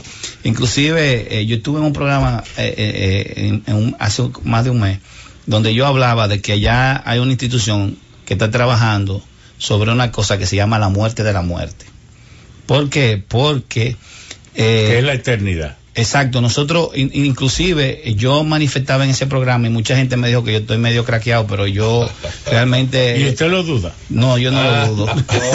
yo no lo dudo. Eh, eh, eh, eh, ¿Qué ocurre? Que yo le he, he dicho a la gente que humildemente yo siento que el envejecimiento es una enfermedad degenerativa, así como est- hemos estado hablando de otra, y que nosotros vamos a conseguir curar esa enfermedad y que la gente morirá de otra cosa, pero no de viejo. Es una cosa, es una cosa que yo eh, eh, eh, digo y creo firmemente. Yo pienso que el envejecimiento es una enfermedad degenerativa y que va a ser curada. Como Pero son curadas también, otras enfermedades degenerativas. también la muerte por accidente, según The Terminator, Ajá. también será resuelta. Sí, sí, sí, sí, sí. Sí, es, es posible. Porque fíjese, hay una cosa que se llama la singularidad, que es cuando la inteligencia artificial y la inteligencia humana convergen, se unen. ¿Qué ocurre con esto? ¿Qué es lo que es la vida realmente? La vida es el pensamiento. Y no importa donde yo esté contenido, si yo tengo mi pensamiento en cualquier sitio, estoy vivo. Pienso, luego existo. Exa- exactamente. O sea, Descartes decía eso hace muchísimos Sí, no, años. y, y saber que hace 500 mil o un millón de años fue que empezó todo. Doctor. Cuando el hombre de- tuvo dominio del fuego, el hombre nunca tuvo garras ni tuvo colmillo. Entonces, solo se podía alimentar de peces y de avecilla, pero también comiendo restos de altas concentraciones de proteínas de grandes presas que mataban los grandes depredadores. Pero el hombre, en todo eso, pasaba como pasan los simios, como pasan las vacas, como pasan los animales, Sí, comiendo el 80% del tiempo y digiriendo entonces después. sí. Todo empieza cuando el hombre toma dominio del fuego y empieza a cocer los alimentos. Cuando empieza a cocer los alimentos, entonces ingiere una enorme cantidad de proteína concentrada y eso entonces le permitió tiempo para jugar, para el ocio, que es la madre del pensamiento. Y allí se fue desarrollando el cerebro y entonces ahí es que tenemos esta tremenda responsabilidad que a veces no sabemos qué hacer con ella, que se llama la La inteligencia. inteligencia. Sí. También tenemos otras preguntitas muy importantes. Pero no te han respondido la Bueno, de la pastilla. lo primero, lo de la, lo, lo- lo de la erección, es importante, es, es importante decir que hay que determinar la causa. Porque si usted tiene un problema psicológico con célula madre, no se lo vamos a resolver. Eh, tiene que ver si es un problema metabólico, o si es un problema que hay un daño en un nervio específico, como el grupo pudendo. Eh, Ustedes ven que Si hay- cumplimos la palabra. Aquí está la sí. pizza. Si hay, si hay, si es vascular, el que más frecuente de todos es vascular y se puede tener cierto grado de incidencia mejorando eh, la disfunción eréctil de origen vascular, tratando con, con células madre por el efecto que dijimos ahorita de, de, de la creación de vasos nuevos, la- la angiogénesis que se produce si hay un daño vascular. O sea, es posible que nosotros intervengamos positivamente con ese ¿Qué paciente. es angiogénesis? La formación, La formación de nuevos de- de vasos arterias. y arterias. Ok. arteria básicamente. Entonces, tú hablaste del lupus. Eh, perdón, antes. Ya. No, no, perdón, perdón. De- Sí. Agregar algo ahí del asunto de la dirección. Es muy sencillo también. Las células madre no creo yo que sea el futuro para eso. Están No. las prótesis. Están las prótesis, que es un negocio. La nanotecnología. Eh, Sí, son las prótesis y eso es lo que ha resuelto el problema. Si esa persona es joven, yo le sugiero que se busque un buen urólogo y le ponga su prótesis. Y tendrá ahí una planta eléctrica de por vida. Estamos hablando de estamos, estamos hablando de, de si tú tienes un problema Bueno, vascular, pero- no. pero estoy hablando de soluciones. Puede ser una solución. No, pero- No, Sí, la prótesis, pero yo estoy de acuerdo con Roberto. No, no, lo que tenemos que entender es cuál es el mecanismo que Claro. Si el paciente tiene una, un problema de diabetes mellito y su masa vascular está reducida, como se ve en muchos casos, entiéndase la cantidad de, de vasos sanguíneos que están en la región pudenda, que es donde, pues, donde se organiza el, el órgano sexual masculino. En los diabéticos particularmente, siempre tiende a haber una disminución importante de la masa eh, vascular. Y de- si de eso se trata, obviamente que Es hay- decir, que en los diabéticos le llegará mucho menos sangre al pene porque eh, se reducen los conductos venosos Las y, arterias, y le las arterias. las arterias y le llega poca sangre. Exacto. Entonces En la tenemos, en la microcirculación. tenemos un, un- un- umbral, una causa natural. Porque la erección es producto de una gran afluencia de sangre que endurece. Pero en el diabético también hay un componente nervioso. Pero por supuesto que se asocia, que es el, el que disminuye también las terminaciones nerviosas en toda esta región pudenda. Pero en ambos casos, eh, la, la, la, si- la posibilidad de que las células puedan tener un, un efecto de, de formación de nuevos vasos sanguíneos y de mejorar la funcionalidad neurológica eh, eh, está establecida. Y dejemos la prótesis para aquellos casos ya terminales donde no hay ninguna solución. Pero hay que buscar alternativas. Pero bueno, son ya para los que están viejitos, no para un No, joven. pero no. Óyeme, una prótesis tú no la puedes poner después de los 70 años. Por la incidencia de infecciones. Bueno, pero ese es un tema Yo urológico. tengo mis, un par de miles de dólares ya por. Yo creo que aquí tenemos que volver a retomar un poco la pregunta en relación a las regulaciones, porque la gente está llamando y yo creo que eso es importante. Lamentablemente en nuestro país no tenemos regulación establecida. Dice la ley que lo que no está prohibido está permitido. Eso es una, un fundamento que regula el derecho internacional. La ley dominicana que actual vigente no contempla hasta la fecha, no prohíbe el uso o, la práctica de uso de células madre para, para algunas condiciones particulares. Lo que no existe en nuestro país es regulaciones que deben de hacerse y establecerse. Y esas regulaciones le compete directamente a la Secretaría o el Ministerio de Salud Pública, que es la que debe de velar porque los lugares o los centros donde se realizan este procedimiento estén debidamente dotados de con la capacidades suficientes y que los las personas que trabajan esto están debidamente entrenados y guardan todas las observaciones de buena práctica que se establecen en los códigos de salud internacionales. Porque una cosa es esta y otra cosa es que usted sea, eh, que usted regule la investigación científica, ese es otro tema. Que obviamente estas son prácticas que deben, deben de, de hacerse todavía de modo experimental, bajo un protocolo de investigación. Y eso estamos claros.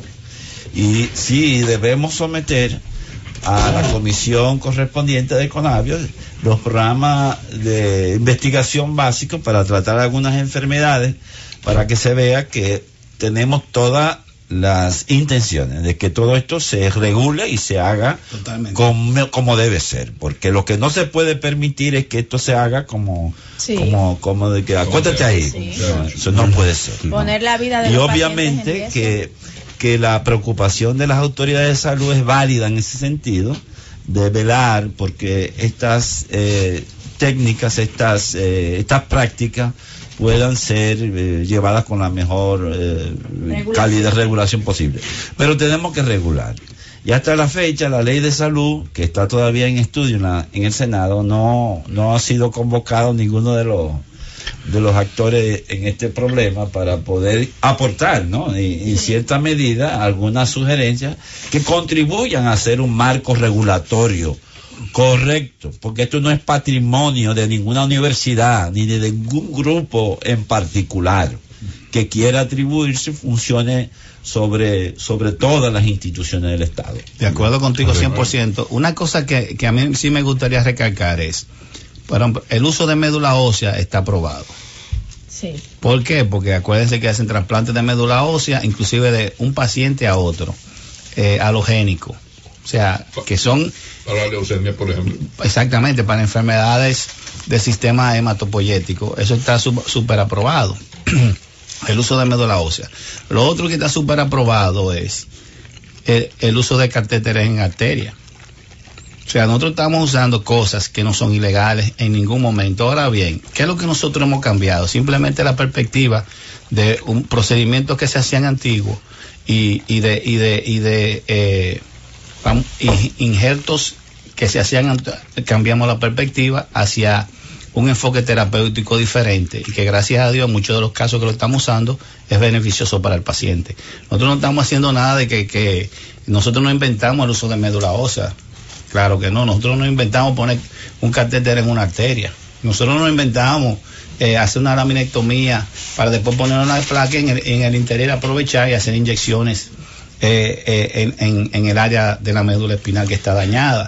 O sea, eso sí no lo inventamos nosotros, hacer las inyecciones directas sobre, sobre el área de la médula que está dañada. Sí. Pero nosotros estamos haciendo cosas que no le hacen daño al paciente. Este, pero yo creo necesario que se haga una descripción una vez más del tratamiento en qué consiste gráficamente para despejar las dudas como esa llamada que vimos de las pastillas de células madres para que el pueblo se eduque y sepa realmente Y que qué eso no es posible, ¿no? Que no, eso- no, no, para que Pero- gráficamente ustedes definan. Pero nosotros estamos en un país donde anuncian pa- pastillas de células madre, anuncian jarabe de células madre, pomada de células madre y un sinnúmero de cosas.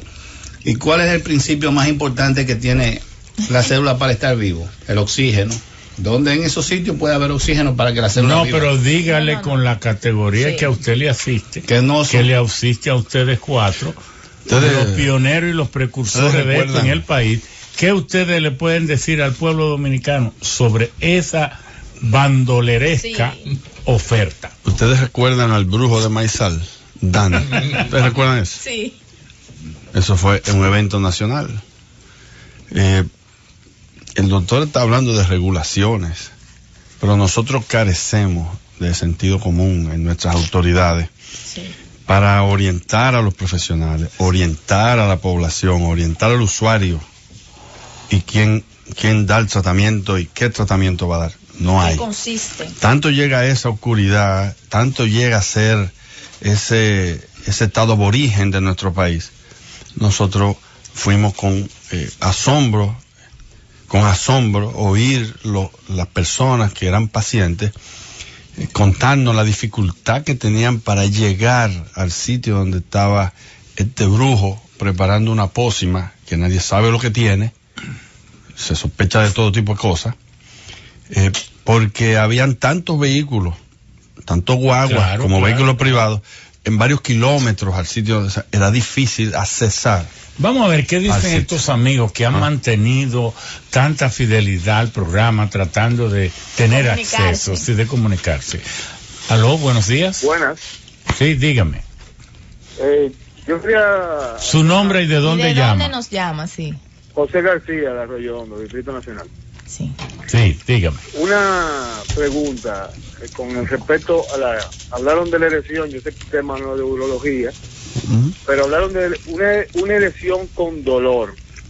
¿A qué se deberá eso? Ok, pero ya eso no está dentro del campo de la célula madre, pero los médicos habrán de responder. Buenos días, su nombre. Buenos días, su nombre, su. Enfermedad de Peyronie. Buenos días. Buenos días. Sí, nombre y lugar. Quiero hacer una pregunta en nombre de todos los que No, ca- casi no le escuchamos. causa de la glaucoma. Ahorita se- No le escuchamos, no le escuchamos. Buenos días. Buenos días. Sí, dígame. Eh, Su nombre y de eh, dónde la- nos llama, por favor. De kilómetro que Francisco Rodrigo. Ey, Este, que si las células madre van a servir para curar la depresión. la... Eh, aló, buenos días. Sí, buen día. Rodolfo Tavares, Muy bien. desde Santiago, pero ahora mismo llegué a la capital. Muy bien. Díganos. ¿Cómo están ustedes? Muy, Muy bien, bien. gracias. Felicidades por el programa. Eh, mi pregunta es muy, muy interesante y para mí es algo que es de vital. Este, yo, yo tengo dos niños que son hemofílicos, son mellizos, hemofílicos, y mi primer hijo se murió y tiene la cédula madre guardada, entonces mis dos niños mellizos nacieron con hemo- hemofilia. ¿Qué hay de, se puede curar eso con una, Muy ¿Cómo bien. la Ya madre? usted ha postulado su pregunta. Sí. Buenos días, doctor. Sí, sí, dígame. Fíjese, yo quisiera preguntarle al doctor, ¿qué hacer, un ejemplo, a la pérdida de la dentadura, un ejemplo de su diente de uno, para que vuelva y renacan? Bueno, muy bien. Aló. Buenos días. Buenos días. Sí, buenos días. Sí. Por favor, yo soy la persona que habló de que el esposo tiene problemas en el fémur y la cadera. Pero lo que yo quiero saber es si hay alguna entidad que se pueda confiar aquí. Por favor, yo quiero que ustedes me den esa información, porque mi esposo está dispuesto a hacerse células madre, pero tenemos que saber dónde. Gracias. Ok, un, un buen tema ese, sí, que lo teníamos Y pendiente. los costos. Y los costos. Y los costos. Sí, buenos días. Gracias, gracias. Ramón Santos de Ciudad Nueva. Muy Por bien. favor, la pérdida de la visión por glaucoma, el nervio óptico, la célula madre podrían interferir, Glaucoma. ayudar. Muy bien. Glaucoma. Buenos días. Sí, Ramón Martínez, Santo Domingo Oeste. muy bien. Yo quisiera preguntarle, Tocayo, a los médicos si existe la recuperación total después de un infarto agudo al miocardio. Muy bien. Y la última pregunta. Dígame usted. Buenos días, ¿Sí? doctora Sheila Vargas. Sobre si no hay una forma de que salud pública actúe sobre la pastilla, porque son bien caras, son, estaban vendiendo a 3.500 pesos. Que no hay pastillas de células madre y no crea en eso. Ni jarabe tampoco. Ni jarabe, nada de eso. Todo eso es engaño. A 3.500. Ni, ni fumada tampoco. Ok, doctores, ahora ustedes tienen la oportunidad de responder. Yo creo que es importante lo, lo del infarto, Una de las principales eh, indicaciones del uso fuera de- del sistema hematológico, es decir, tratar la- las leucemias, eh, los linfomas y las anemias, la, la- la- anemia falciforme, que es una forma muy común en nuestro país por, por la asociación de del trastorno de la hemoglobina S con el problema de la asociado más a la raza, la, la- a más la raza de, a las personas de color, ¿no? O, o- o más mulato, mestizo. Sí, no hay malas razas. No, todas son buenas. No, yo no estoy hablando de ligadas, no, no necesariamente. Exacto. Entonces, pero esta es una de las enfermedades que incluso puede llegar a hasta curarse, ¿no? Se cura. se cura totalmente. Es decir, la, la, la, la anemia de células falciformes es posible de ya trabajar en eso y de hecho hay publicaciones muy importantes. En el caso del corazón, se comenzó a utilizar eh, células madre en, en pacientes que estaban, eran candidatos para trasplantes cardíacos. Es decir, personas que tenían tal deterioro de la función cardíaca que había que reemplazarle el corazón y ponerle de otra persona porque no tenían solución alguna. Y se comenzó a usar eh, de, eh, más en los pacientes que tenían, o sea, esas personas que habían tenido infarto previo muchas veces.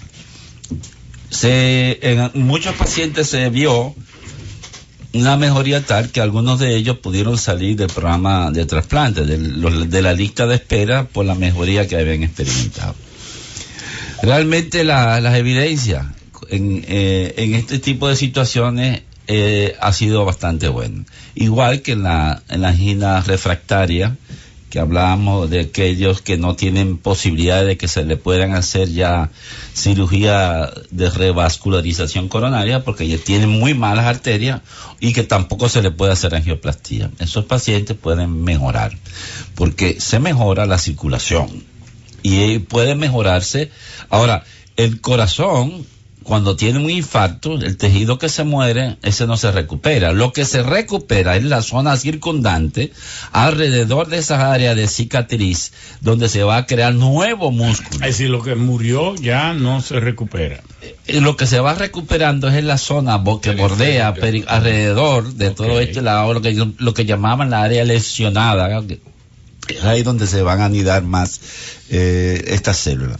Porque necesitan circulación, cierto grado de circulación para que puedan llegar allá, migrar.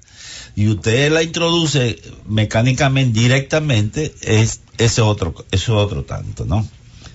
Con respecto a y lo otro quería decir, eh, no hay que ser tampoco un poco tan categórico en términos de, yo no sé, hay muchos tipos de pastillas, ¿no? Hay pastillas que vienen de laboratorios muy reputados franceses, que de laboratorios inclusive de, de- tan reputados que tienen componentes Pero que llaman, que algunos dicen que son las células madres, pero a veces son liofilizados y, y sustancias que son estimuladoras, vamos a decir, como que estimulan la producción de células, que sí, eso Pero sí. un pueblo que es tan este, dado a Porque las hay laboratorios- sí, hay laboratorios, por esto, ejemplo, franceses. Lo mejor es decirle, óigase, Es que no hay pastillas No hay con células pastillas. madre. No, no, no, de que no hay con células madres, vuelvo y repito. No hay pastillas tiene, con lo sabemos. Ni hay pomada, Di- ni hay dije jarabe, que, ni que nada. son, son estimuladores, que tienen componentes que son estimuladores de la producción. No que sean células madres, porque ninguna célula madre se puede preservar en un comprimido. mire, un amigo que llama de Estados Unidos nos envía un correo. Eh, dice, vivo en Estados Unidos y voy en julio a someterme a un tratamiento de células madre en la retina. Soy diabético, retinoplastía, algo así. Pero ¿Qué le pueden ustedes decir? lo que pasa, lo que pasa es que cuando uno va a recomendar un tratamiento a cualquier persona, ya eh, no, no existe una, una receta eh, para todo el mundo. O sea, cada vez que uno va a tratar a un paciente es al paciente Caso particular. caso particular. Entonces, por ejemplo, aunque tenemos cierto grado de sospecha por el asunto de la diabetes y el tipo Bueno, de- pero lo que hay que decirle a este paciente es que venga, que, Que- pero sí. que se asegure de que son... hay que, hay que evaluarlo adecuadamente. Claro. Entonces, de todas las preguntas Ajá. que se hicieron, yo voy, a ¿cuáles se han contestar, respondido? yo voy a contestar, por ejemplo, Quiero agregar algo. Kimberly, Sí. ¿cuáles se No, respondieron? eh, todas las enfermedades, todas las enfermedades como la, la hemofilia y todas las enfermedades que tienen su eh, origen en cómo se forma la sangre en la médula ósea, hay, hay tipos de leucemia, de hemofilia que son así. Hay por otro problema también que es la falta de, producción de, de un factor específico que es el factor 8. Pero todas las enfermedades que tienen carácter genético y que tienen relación directa con la hemofilia o que se producen en un- una sustancia que se produce específicamente en un área, Atención al padre de los mellizos que hizo la pregunta. eventualmente todos esos pacientes van a tener cura.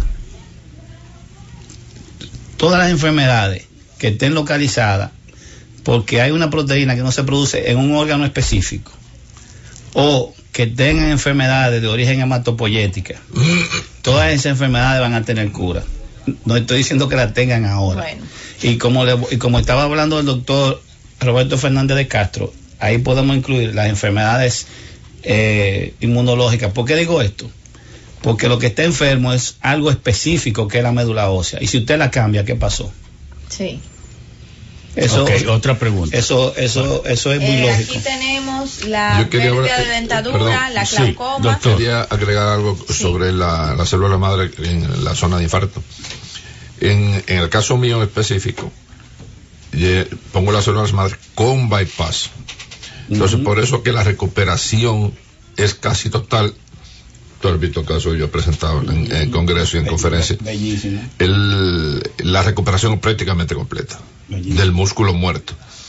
No solamente por las células madre. Las células madre sin vascularidad Pérez, mueren. Usted dijo algo ahí. Del músculo muerto. Claro, porque un infarto es. eh, eh, Fallece un pedazo, una zona del, del corazón. Y el músculo, aún después de muerto, se ha Ese rehabilitado. es el éxito de las células madre. Por eso yo hablé de las células calamaleónicas. Sustituyen. Caramaleónica. Sí, porque. De camaleón. De, de- de- Sí, sí, sí, claro, claro. de camuflaje. El- si usted la coloca en el lugar que sea y toman el lugar de las otras. Pero no es que, no es que reviven las muertas. ¿eh? Eh, bueno, la- a la cicatriz. No, la hay que reviven el órgano. que. Porque Claro, ellas se claro. meten y sustituyen las que estaban muertas y funcionan, cambian el recuperan la función La- del La órgano. cicatriz Las las hacen sustituyen, dinámicas. no las reviven. Y por eso se recupera el músculo, la función del, del corazón. Otras de las- Incluso la deformidad del corazón, producto del infarto a largo plazo, también la recoge. Eso es, entonces. Otra de las inquietudes de nuestros oyentes, para que nos dé, nos dé tiempo a que ustedes puedan contestar la mayor cantidad de preguntas, es la pérdida de vista ocasionada por glaucoma. el, el, bueno, la pérdida de la dentadura, también, la depresión. Pero a qué edad la de, de- de- de- Bueno, la, la persona que llamó No, no, no dijo. no dijo la edad, pero... No dijo si eran Mira. lech- de diente de leche o, o, o de queso. O de No, re- re- realmente, realmente, realmente, fíjate, yo trato de ser eh, lo más real posible y hay de esas cosas que todavía nosotros no podemos resolver. Ahora bien, el poder de la regeneración que viene a partir de este grupo de células es indiscutible y del poder que tienen para reparar el daño en el organismo. El problema es que todavía nosotros no conocemos todas las cosas como para decir si en cada paciente nosotros vamos a poder producir eh, sanación. No se produce en todos los pacientes porque no sabemos todavía cuáles son los factores El o, cuadro. o- o lo mi- no, el cuadro no los factores, eh, la microvesícula y los exosomas que nosotros necesitamos para producir la activación celular y, el y la regeneración en áreas específicas. Nosotros tenemos la experiencia que donde quiera que conseguimos el anidamiento celular, estamos consiguiendo buenos resultados. Pero es muy difícil en algunos sitios llevar eh, una cantidad de células adecuada como para que produzca un efecto regenerativo real y que al mismo tiempo eh, esas células se queden ahí, hagan el, eh, el fenómeno de plasticidad, que es transformarse en, en el tejido que necesitamos. Es muy difícil conseguir eso, sobre todo en el sistema Pero yo le tengo la pregunta, pregunta, y usted sigue respondiendo después. eh, ahí- Se dice ahí- que en el cerebro las neuronas son irreemplazables. Pero las células madre no funcionan entonces en el cerebro. Sí funciona. O ya ese, esa creencia de que todo se regenera menos el cerebro. No, y ya- Eso ya- no es cierto ya. Ya no es cierto. Eso es parte del pasado ya. Porque ya se- Pero es lo mismo que el miocardio cuando se muere. No es que regenera, es que genera. Es que genera. Sí, a Si mí- usted genera células nuevas, doctor, no me lo, Adriano, no me lo complique. Lo que yo ando buscando es, es la regeneración de la función, no es de la cosa en sí. Eh, digamos que el Claro, hardware, el hardware son las mismas células, pero yo ando detrás del software. Es decir, se me murieron esas células, pero si yo pongo células madre, entonces esas células madre Harán la ocupan el lugar de las muertas y entonces me recuperan la función. ¿Es eso posible? Claro. Sí, eh, sí, hay una, hay ese una situación particular. Hay duda entre Eh, ustedes. No, no, no, no, no, no, no, no. digo, va- vamos a establecer algo importante, quizás, que se lo No, no, recordemos. no, no, eh, eh, eh, eh, Es- coja ese. No Ah, te bueno. desapodere por si tú tienes Sí, un comentario. Es algo importante. Es, por ejemplo, una de las condiciones más eh, comunes en nuestro país eh, son los accidentes cerebrovasculares de tipo isquémico, trombótico, como se dice. Es, la, es de las principales, trombosis. una trombosis cerebral, es de las principales causas de muerte, no solo de muerte, sino de invalidez, y una de, la- de las que tiene mayor carga económica. Si nosotros logramos intervenir a los, a los pacientes en las primeras seis horas, incluso ahora se está hablando con una técnica combinada de utilizar fibrinolíticos combinado con equipo de extracción del trombo, es posible expanderlo, hay un trabajo publicado recientemente hasta 24 horas. Antes eran hasta 6 horas. Si uno logra atender los pacientes en las primeras horas de la trombosis cerebral, desde que el paciente comienza a hablar estropajoso, que perdió el conocimiento o se le paralizó la mitad del cuerpo, inmediatamente que se le haga un estudio para establecer que es trombótico, que en el 85% será así de origen, es posible que le apliquemos la terapia inmediata de, fibrinolítico y con el extractor de trombo para que la sangre vuelva a circular y evitemos el infarto. Ahora bien, una vez, fibrinolítico es una, una sustancia que pulveriza, vamos a decir, desintegra el coágulo que se ha formado dentro de una de las arterias del cerebro. Eso combinado. Es un, desfibrador. No, no, el fibrador es otra cosa. Okay. Esto es un, un fibrinolítico, como se llama. Fibrino, ¿eh? Entonces, eh, hay un aparato con, a través de un catéter que extrae el trombo. Esa es la técnica más moderna que hay en, la actualidad. Aquellas personas que no llegaron tarde, después de las 24 horas, que no pudieron hacerse el procedimiento, se le puede entrar en un programa. De hecho, hay un, hay varios estudios en progreso de más de miles de pacientes, tanto en Europa como en Estados Unidos, de aplicar células madres entre, la entre el tercer y los 15 días después del evento, del inicio del evento, del propio paciente eh, inyectada directamente en las arterias carótidas. Es lo que se ha visto hasta ahora. Todavía no, las publicaciones no han concluido porque son estudios en progreso. Pero lo que se tiene hasta ahora es que la mejoría en términos de, lo, de, la, de la rehabilitación es mucho más, más rápida y, la, y los pacientes tienden a recuperarse mejor. Yo quisiera que el doctor eh, Adriano, eh, porque tiene mucha experiencia. Es así, ¿no? En nuestro país no había Actilice, que es el, fibrinolítico, y incluso nosotros hicimos una compra para tener, para casos personales o familiares, este fibrinolítico, porque si no hay en el mercado, y no lo venden. Pero ya lo hay, ¿no? Sí, pero ¿ya cuándo? Sí, sí, del 2003. Ya eso está establecido en, España, en muchos países, eh, que si tú tienes esto, esto y esto, porque tienes que actuar rápido. Te tienes cuatro horas para destaparlo. Después de cuatro horas ya no puedes intentar destaparlo, porque si lo destapa después de cuatro horas es peor. Que lo, así? Que lo que iba a tener.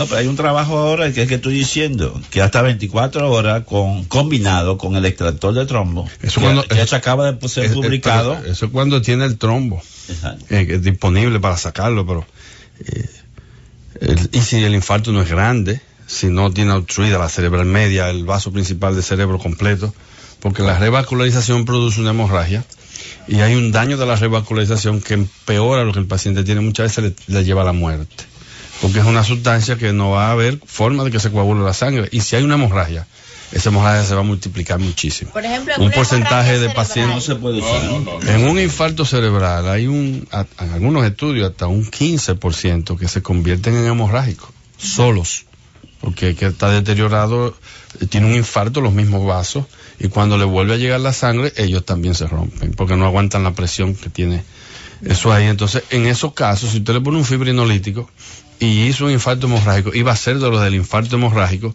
esas hemorragias son masivas y pueden dar con la vida del paciente. Por eso hay que hacerlo en la primera horas.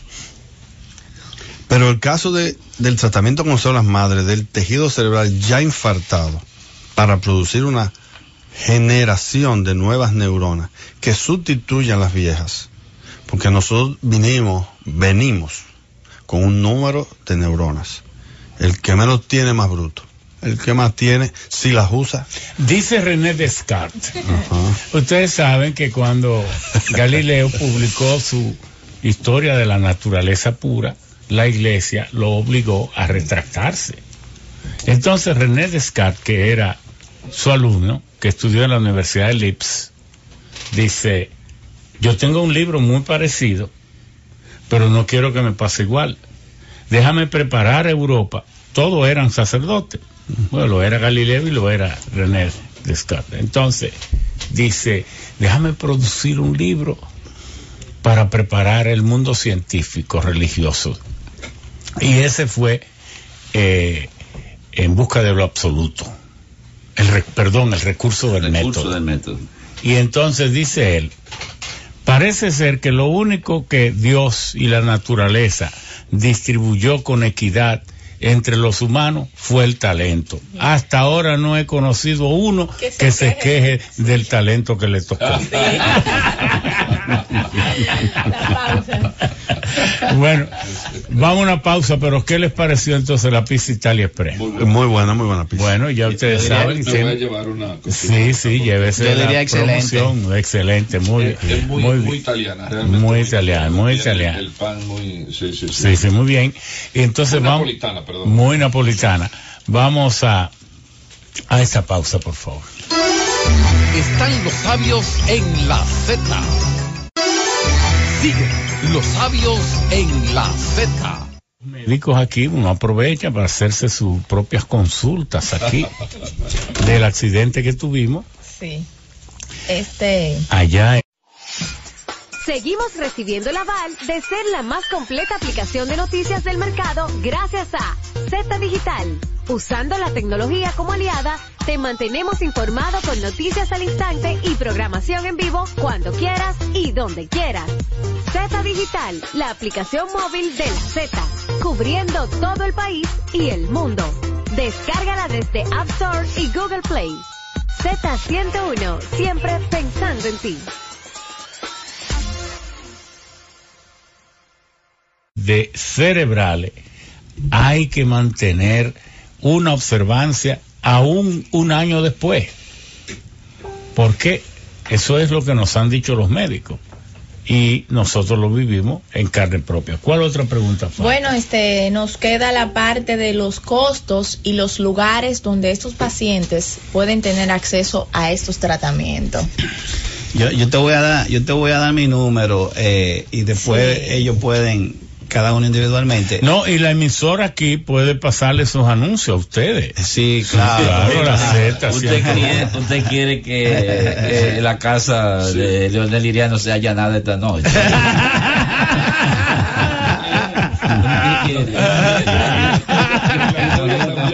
Qué buena ocurrencia. Caemos presos mañana. Eh, Pues- pues Bueno, pero diga. al menos los números para Sí. que la gente. Sí, mi, mi número es 809 848-0568. Si yo en ese momento no contesto, después yo puedo, yo devuelvo, yo siempre devuelvo si no contesto en ese El momento. doctor, Leonel Liriano. muy bien. Bueno, este, los demás estarán en sus puntos de Nosotros consulta. nos canalizamos a través del doctor Liriano. así A no través del doctor Liriano. relacionador Y, y a mí de manera privada también ellos me van a, me van a dar sus números y yo lo pondré ahí en las redes sociales para, Bueno, como promotora. Sí, lo importante es que los amigos que nos escuchan ya saben, tienen que alejarse de esas ofertas irresponsables de que de jarabe de células madre, de pomada de células madre, de pastillas de células madre, Dice que, que inducen el- la, la- la multiplicación de células madre. Hay Eso no es responsable. Hay otra cosa muy importante aquí, que ellos no han traído una mujer para que hable del uso estético de las células madres.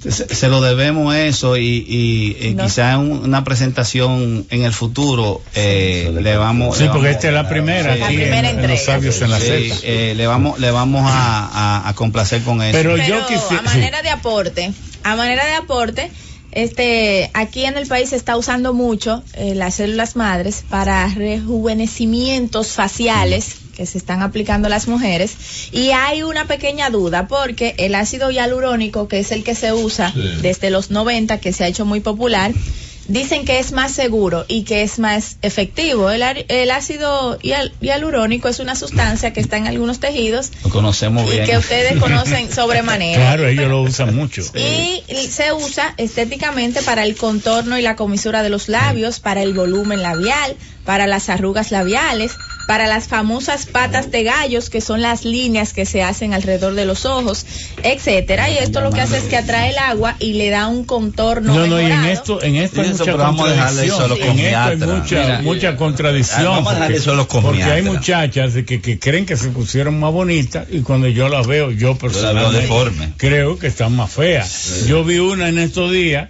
que se hizo de que unos labios que lo que es una bembúa.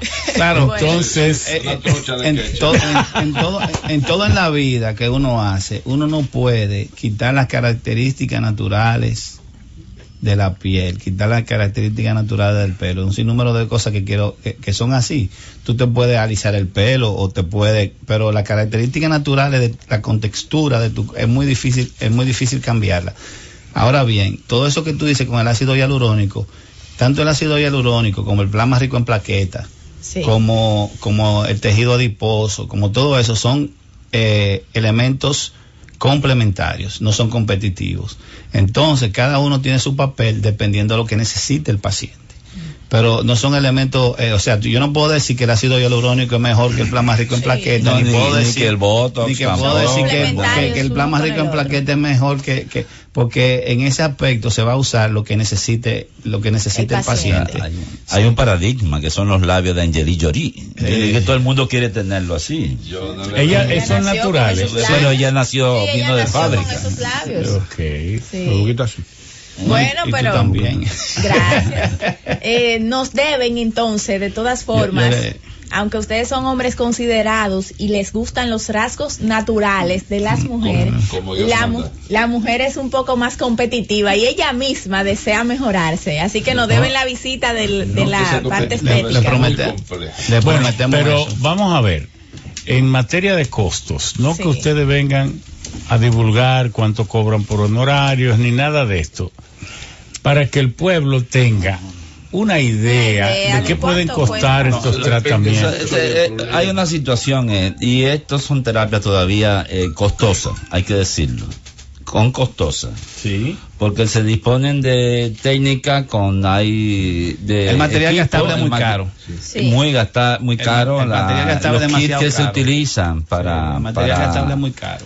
El proceso de centrifugación, la misma todo, máquina, todo. pero no es una máquina cualquiera, es centrífuga, son máquinas y los dispositivos son costosos, que hay que comprarlo en dólares y hay que pagarlo en dólares. Sí, mire, me está llamando un íntimo amigo nuestro de toda la vida que le tenemos admiración y mucho cariño y mucho respeto, un hombre de bien, que es Minaya.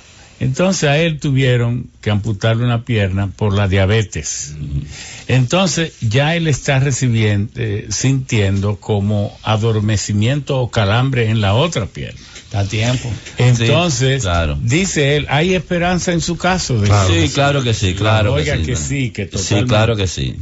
Eh, la experiencia nuestra ha sido muy fa- muy favorable en, la- en los pacientes, en las vasculopatías de, Periférica. de los- periféricas de los diabéticos. Y él- Mejora. fue como usted dijo, en la vasculopatía se comenzó a usar las células madre en las personas que estaban ya para amputación. Para amputación. En los que lo querían ponérsela porque ya se la van a cortar la pierna, si quieren se intentaba eso y muchísimos salvaron su miembro. Así que Ah, pues entonces nuestro amigo Minaya tiene Por supuesto. muchas posibilidades. Nosotros hemos tenido información. casos buenísimos y tanto, doctor. eh, nosotros hemos tenido muchos casos de pacientes que han salvado la pierna. Aquí yo encontré, quiero que me permitan. Sí, porque los médicos no se pueden oponer a que tú leas eso. Claro Aquí que no. nosotros tenemos unos costos que encontramos de un congreso de células madres que se realizó, Congreso de Células Madres Solsema, ¿verdad? Y bueno, y tenemos diferentes tarifas, aunque vemos que no son muchas terapéuticas, eh, pero la reestructuración folicular con fracción estroma, estromal vascular, vascular. Sí. Lo nuevo en medicina regenerativa. Dice aquí eh, de alrededor de 300 dólares el costo. Eso, eso es co- co- cuestiones cosmiatras. Sí, eso, eso sí, es cosmiatría. Eso es belleza. Eso es belleza, cuadrado. eso es cosmiatría. Pero le estoy Eso es diciendo a la gente para que tenga. Sí, Pero es eh, cosmiatría. Sí, cosmiatría. Pero- dije pero, que no era doctor, nada, ya, pero. doctor, ya dijimos que la untada no sirve. Sí. Kimberly, eh, eh, pero es peor, doctor, que asustemos a la gente, que no ni nos atrevamos a decir. No, pero mire, en el caso precio. particular mío- entonces la gente va a decir, mira, ahí cobran tanto No, que hasta miedo de decirlo tienen. No, pero Sí. Es, es bueno de decir. En el caso particular mío, por ejemplo, yo lo he dicho varias veces en programas que se me entrevista. Nosotros todavía lamentablemente para uno regenerar una articulación, eh, no, no es- eso no ocurre de un día para otro, como quizá le digan, venga por aquí, inyectese Claro. aquí eso se va a resolver. Eh, yo tengo pacientes que nosotros tenemos que tratarlo por un año y hasta por dos años Claro. Sí, para sí, lograr el proceso regenerativo. Entonces, en todo ese proceso, nosotros no cobramos, o sea, estamos hablando hasta de un año y dos Sí. años, no se cobran más de cinco mil dólares Ok, para una para una articulación Para para, una una articulación, articulación. Es una buena idea y no Sí. queremos que digan más. No. Eh, ya ustedes saben, estos doctores, yo voy a decir los nombres de todos, porque ellos han tenido la gentileza de colaborar con nosotros. Este es un programa que nosotros queríamos realmente que se hiciera. Tenemos al doctor Roberto Fernández de Castro, cardiólogo clínico e intervencionista, clínica de Marcapaso. Sí. Tenemos también al doctor Reinaldo Varga, cirujano cardiólogo, Cardiovascular. cardiovascular y claro, excelente. Lo único que él quiere cambiarle el nombre a la célula madre, pero no, mentira. Todo eso es mentira. Esto es una, es una broma, ¿ah? pero usted va a coger la cuerda ahora. No, pero- el doctor Adriano. En el caso mío sí, Pacífico, el precio está sí, Sí, en, a negro. relacionado con el tema de la extracorpórea. sí. Una extracorpórea eh, Sí. está alrededor de más o menos 700 mil pesos. Sí. En una cirugía de No vamos a decirlo. Y luego Sí, se le- mire, tengo una llamada de alguien que para mí es mi hermano y una persona que ha hecho grandes contribuciones al país, a mi provincia y a toda la humanidad dominicana, que es Negro Santo, el de Santo Domingo Invita. Pero Negro y yo, y todo Monteplata y todo el país, tenemos un amigo que es miembro del Salón de la Fama del béisbol y si hay un municipio, si hay una persona a quien exaltar, es presidente del Colegio Médico Dominicano que se llama Fidel Mejía y está afectado de una leucemia. No me diga. Entonces- fue compañero mío. Ah, bueno. Entonces, ¿qué se puede hacer con células madre en el caso Lo que de Fidel Mejía? Y me gustaría que ustedes, sobre todo tú, Liriano, chico, que te tengo confianza, sí. De que me fuera a ver a Fidel. no, yo para mí sería un, un honor. Ahora bien, Eh, eso- Negro eso- Santo, eso eh, está- eso Chiqui Liriano es mi hermano. Eso va. Llámame. o sea, nosotros lo y vamos a ellos ver. van a ir a verlo. Nosotros ¿eh? lo vamos a ver, si no hay ningún problema. Ahora, yo le tengo que aclarar. Lo primero es que la leucemia es como la diabetes, que son grupos de enfermedades, no una sola. Hay que ver cuál es el tipo de leucemia que tiene, lo primero. Entonces, lo segundo es que esas enfermedades de origen hematopoyético, eh, aparte de que se tratan muchas con, con, con los famosos quimioter- quimioterapéuticos, eh, y que ya tienen tratamiento estandarizado desde el punto de vista eh, farmacológico, tienen su tratamiento estandarizado. También la mayoría de ellos lo que hace es que se, una vez se consigue cierto grado de remisión en el paciente, lo que se hace es trasplante de médula ósea. Y entonces los trasplantes de médula ósea en el país todavía están restringidos a uno o dos centros, creo que lo están haciendo en República Dominicana ahora mismo. El único que tengo conocimiento eh, que lo hace con cierto grado de frecuencia eh, es la plaza, la plaza de la salud. Eh, y, y eso es, es lo que ocurre. Hay muchísimos trabajos interesantísimos que se están haciendo, inclusive publicado, publicado eh, eh, en, en- en el New York Times, que salió de tanto éxito que tuvo este trabajo de investigación, que fue en pacientes con leucemia linfocítica aguda, en pacientes de más de 40 años, que es, una, que es un tipo de leucemia mortal en esos pacientes. Se, lo que se tomó fue, se tomaron a esas células madre, esas células madre se convirtieron en linfocitos T reguladores y este y esos linfocitos estaban preparados para actuar directa, directamente en contra de las células cancerígenas de, de- del origen hematopoyético. De todos los linfocitos enfermos, eh, esas células estaban preparadas para, para destruirlo y se consiguió remisión total en ocho, en ocho días. Después del tratamiento con, con esa terapia celular que se dio. En ocho días se consiguió tra- eh, la remisión y posteriormente a los pacientes de la remisión se dio su trasplante. Eso está publicado, eso salió eh, en el New York Times. Si nos dice Negro Santos que Fidel Mejía está en la Plaza de la Salud. Ah, bueno, está en Sí, un buen sí. sitio, excelente si, sitio. Si pudiera pasar por allá. Para mí sería un privilegio. No, tú, ojalá que pueda. Pero hay otra cosa. Los, lo que se están haciendo diálisis, la, los problemas renales, que es un problema, este, espantoso Social, en el social, país social y eso es espantoso. Este, ¿qué vinculación tiene la célula madre con esto? Eh, en la insuficiencia renal crónica, que ya ha alcanzado niveles eh, tan elevados de, de acumulación de, de creatinina y de producto ya no es posible, porque ya el paciente, el riñón ha dejado, perdido toda su funcionalidad. Eh, es decir, la insuficiencia renal eh, en el estadio más avanzado, el paciente que está en diálisis ya, ya no se puede hacer nada. Se pudiera hacer en los estadios iniciales de insuficiencia renal, eh, todavía eh, los estadios Y es tan concluyente eso. Sí, sí. Eh, Porque el pro- ya cuando el riñón perdió su capacidad por completo, que no, no hace su, su labor de no filtra. filtración, no filtra. Fíjate, aunque No en se esta, en inyectar esta, en en el riñón. eh, no, la- todavía la tecnología no, no ha logrado hacer que las células todavía eh, funcionen. Y- Se eh, piensa que puede hacer en un futuro con, con procedimientos todavía que están en un grado muy experimental. eh, No, muy- pero mira, mira lo que está ocurriendo, lo eh, la interesante. insuficiencia renal avanzada ya. Mira, mira, eh, realmente en este momento eh, con no. terapia celular eh, e insuficiencia renal no hay mucho mu- no hay mucho éxito en este momento. O sea, para mí no hay éxito. estoy de acuerdo con el doctor eh, Fernández de Castro.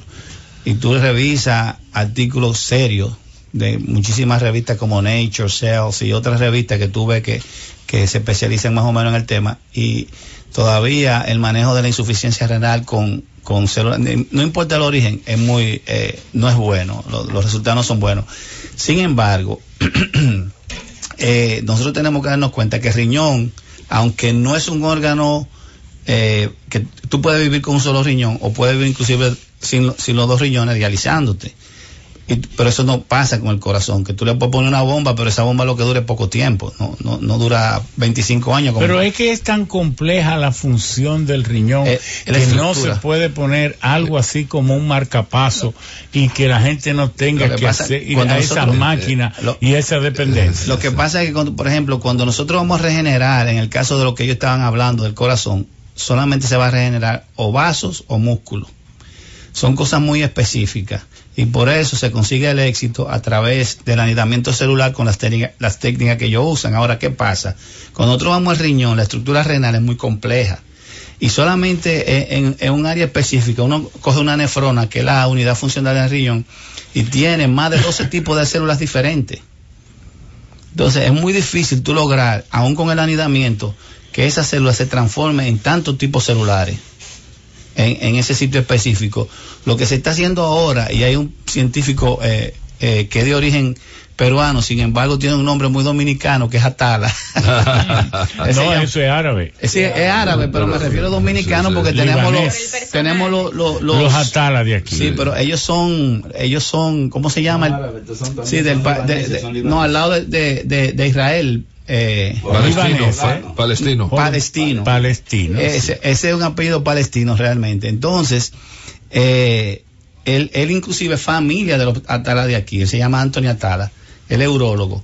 Y ya le está haciendo eh, riñones eh, eh, no- en, en su, en su laboratorio. O sea, él- él- todavía no es un riñón for- totalmente eh, como lo queremos, pero eso que lo que quiere decir que en el futuro lo que, lo que Eso. nosotros, lo que nosotros vamos a hacer es hacer un riñón de la célula de ese mismo paciente a través de ingeniería eh, de tejido y ponérselo al paciente. Mire, Sí, mira, ¿qué es perdón, la... Perdón, sí? en, en la Universidad de Minnesota se comenzaron en corazón y riñón de ratas. Sí, Descelularizaban el, el órgano y dejaban como el esqueleto. sí. Y luego se, se colonizaban con células madre. Y en cuatro meses ya estaban funcionando, latiendo el corazón y funcionando los riñones. Bueno, entonces hay esperanza. Eso es claro, es lo que dijo el Mire, doctor. es estoy tan interesado en el tema del Stalgart por mi amigo, el gran artista, pintor Darío Osoria. Y aquí dice, la enfermedad de Stargardt es la forma hereditaria más común de la degeneración macular juvenil.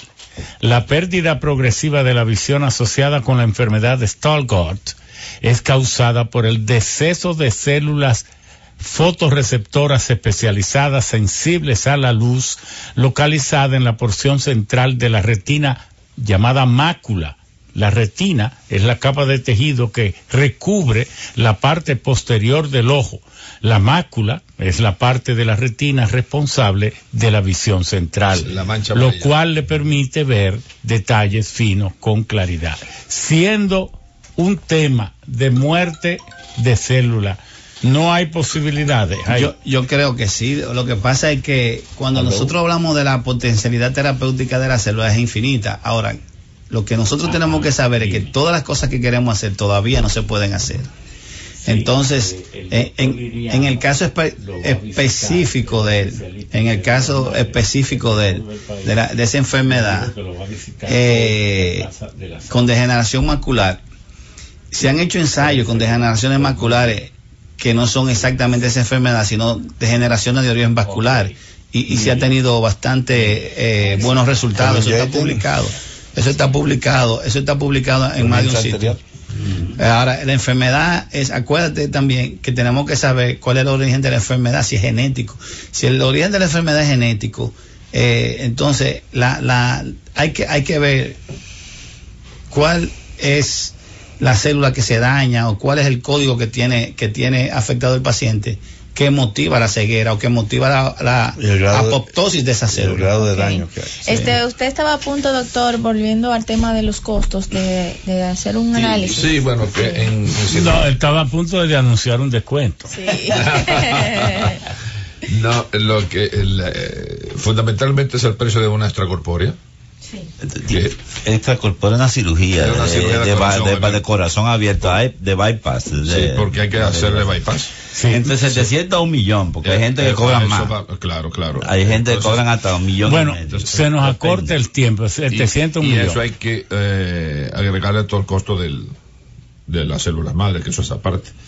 Sí, entonces el gobierno que vaya preparando unos fondos especializados, tal vez de esos de la Odebrecht, este, Sí, sí, para sí, hacerlo, O no, aplicarlo de- en algo o de la útil. fortuna de algunos ministros. de unos ministros. Bueno, pero hay algo que, eh, me dice mi hermano, el doctor. Efraín, que en, lo, en el fu- ful- ful- folículo piloso para la regeneración del pelo, que es también hay.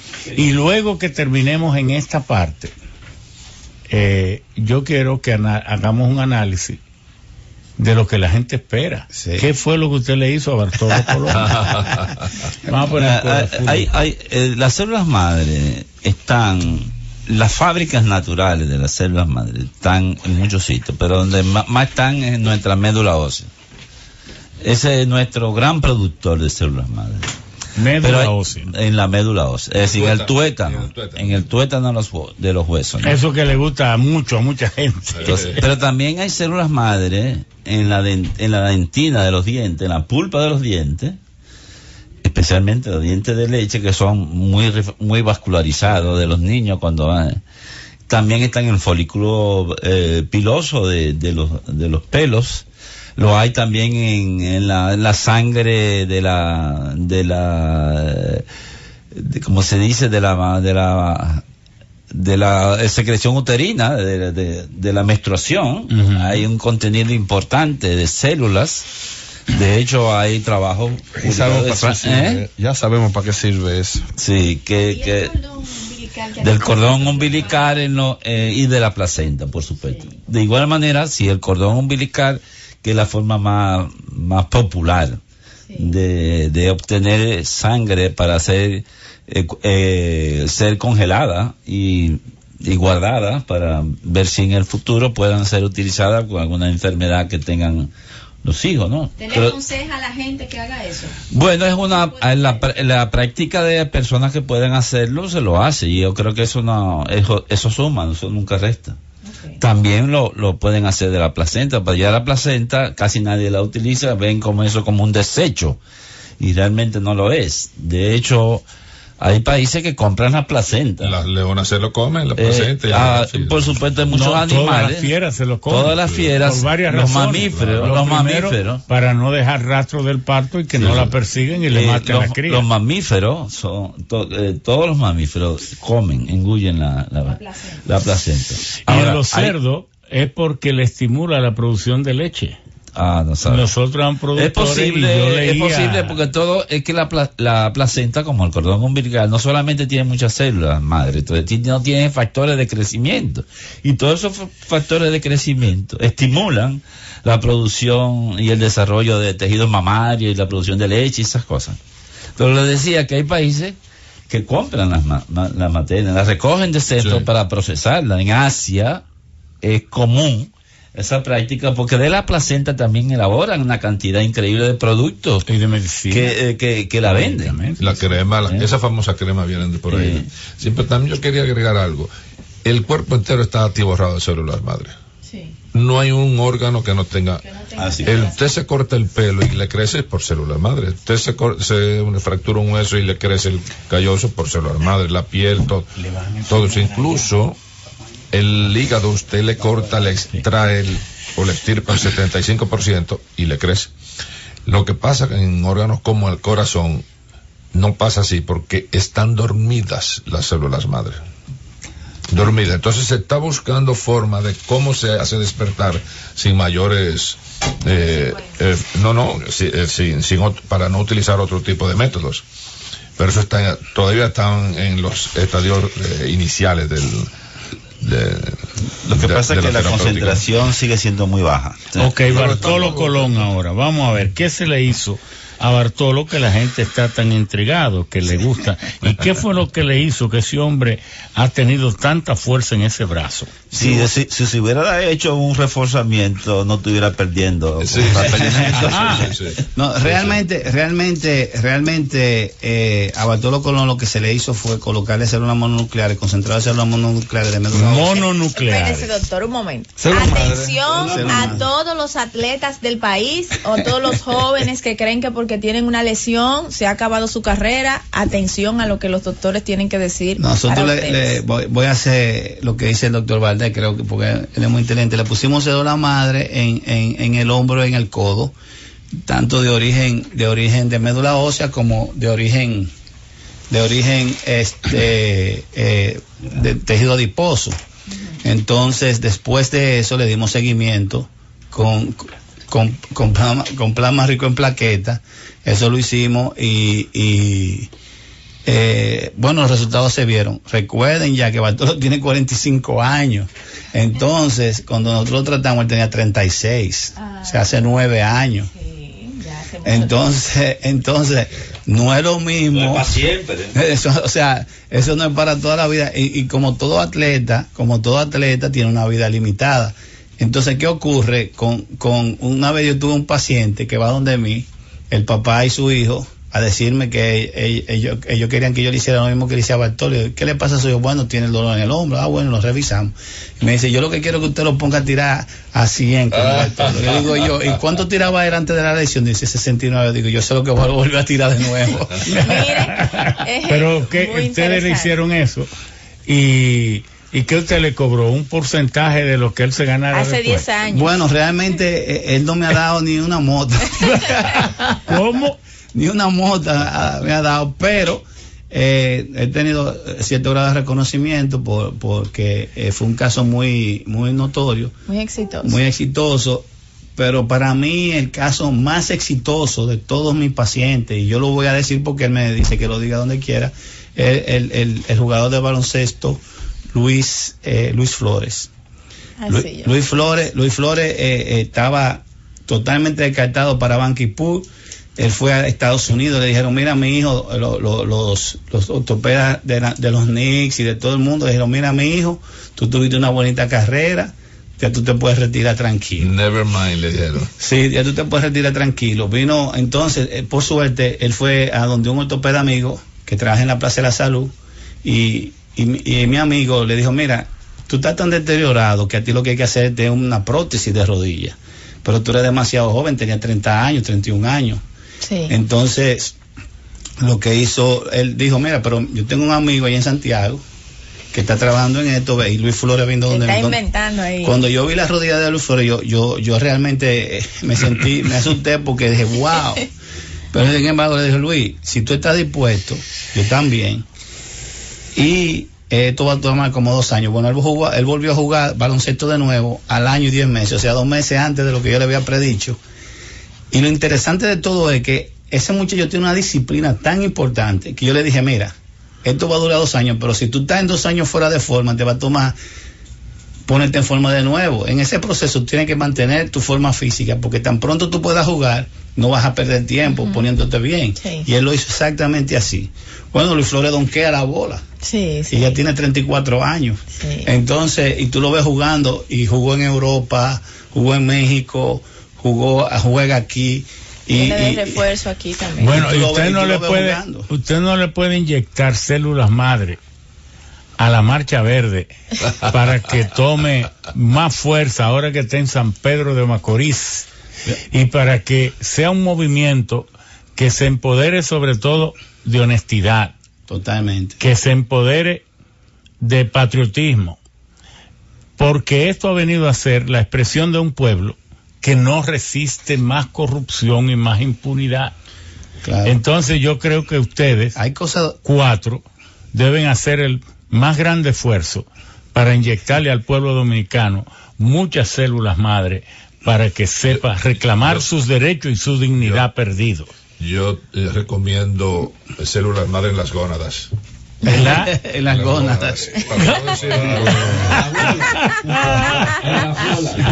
Ahora, realmente, realmente, humildemente, eh, lo más interesante que tiene el, el- el movimiento es que le ha demostrado al pueblo que realmente el poder radica en él. Sí. Y, y si nosotros seguimos tomando conciencia de eso, ya tenemos varios ejemplos, el 4% de la educación, ahora el encarcelamiento eh, de esta gente que presuntamente han... han- Si han- todo el mundo es supuesto inocente hasta que una Ah, sí. sentencia definitiva. Entonces, eh, yo estoy seguro que si no hubiera existido la presión popular que existe hoy en día, a esta gente no le hubieran puesto esa, esa presión. Faltan, ¿verdad? Sí. Muchos turpenos. Sí, faltan, No, faltan. yo- faltan los tres turpenos. Y no quiero tampoco, y no quiero tampoco decir que con lo que está pasando ahora es suficiente.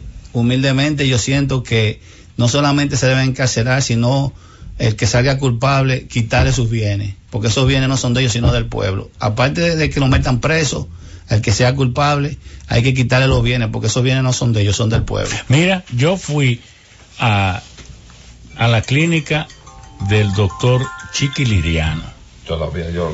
y yo vi, no he ido a la de ustedes, yo- Me quedan dos preguntas. sí, y yo vi cómo este hombre se ve que cada cosita que tú tienes ahí te la has ganado con el sudor de tu frente.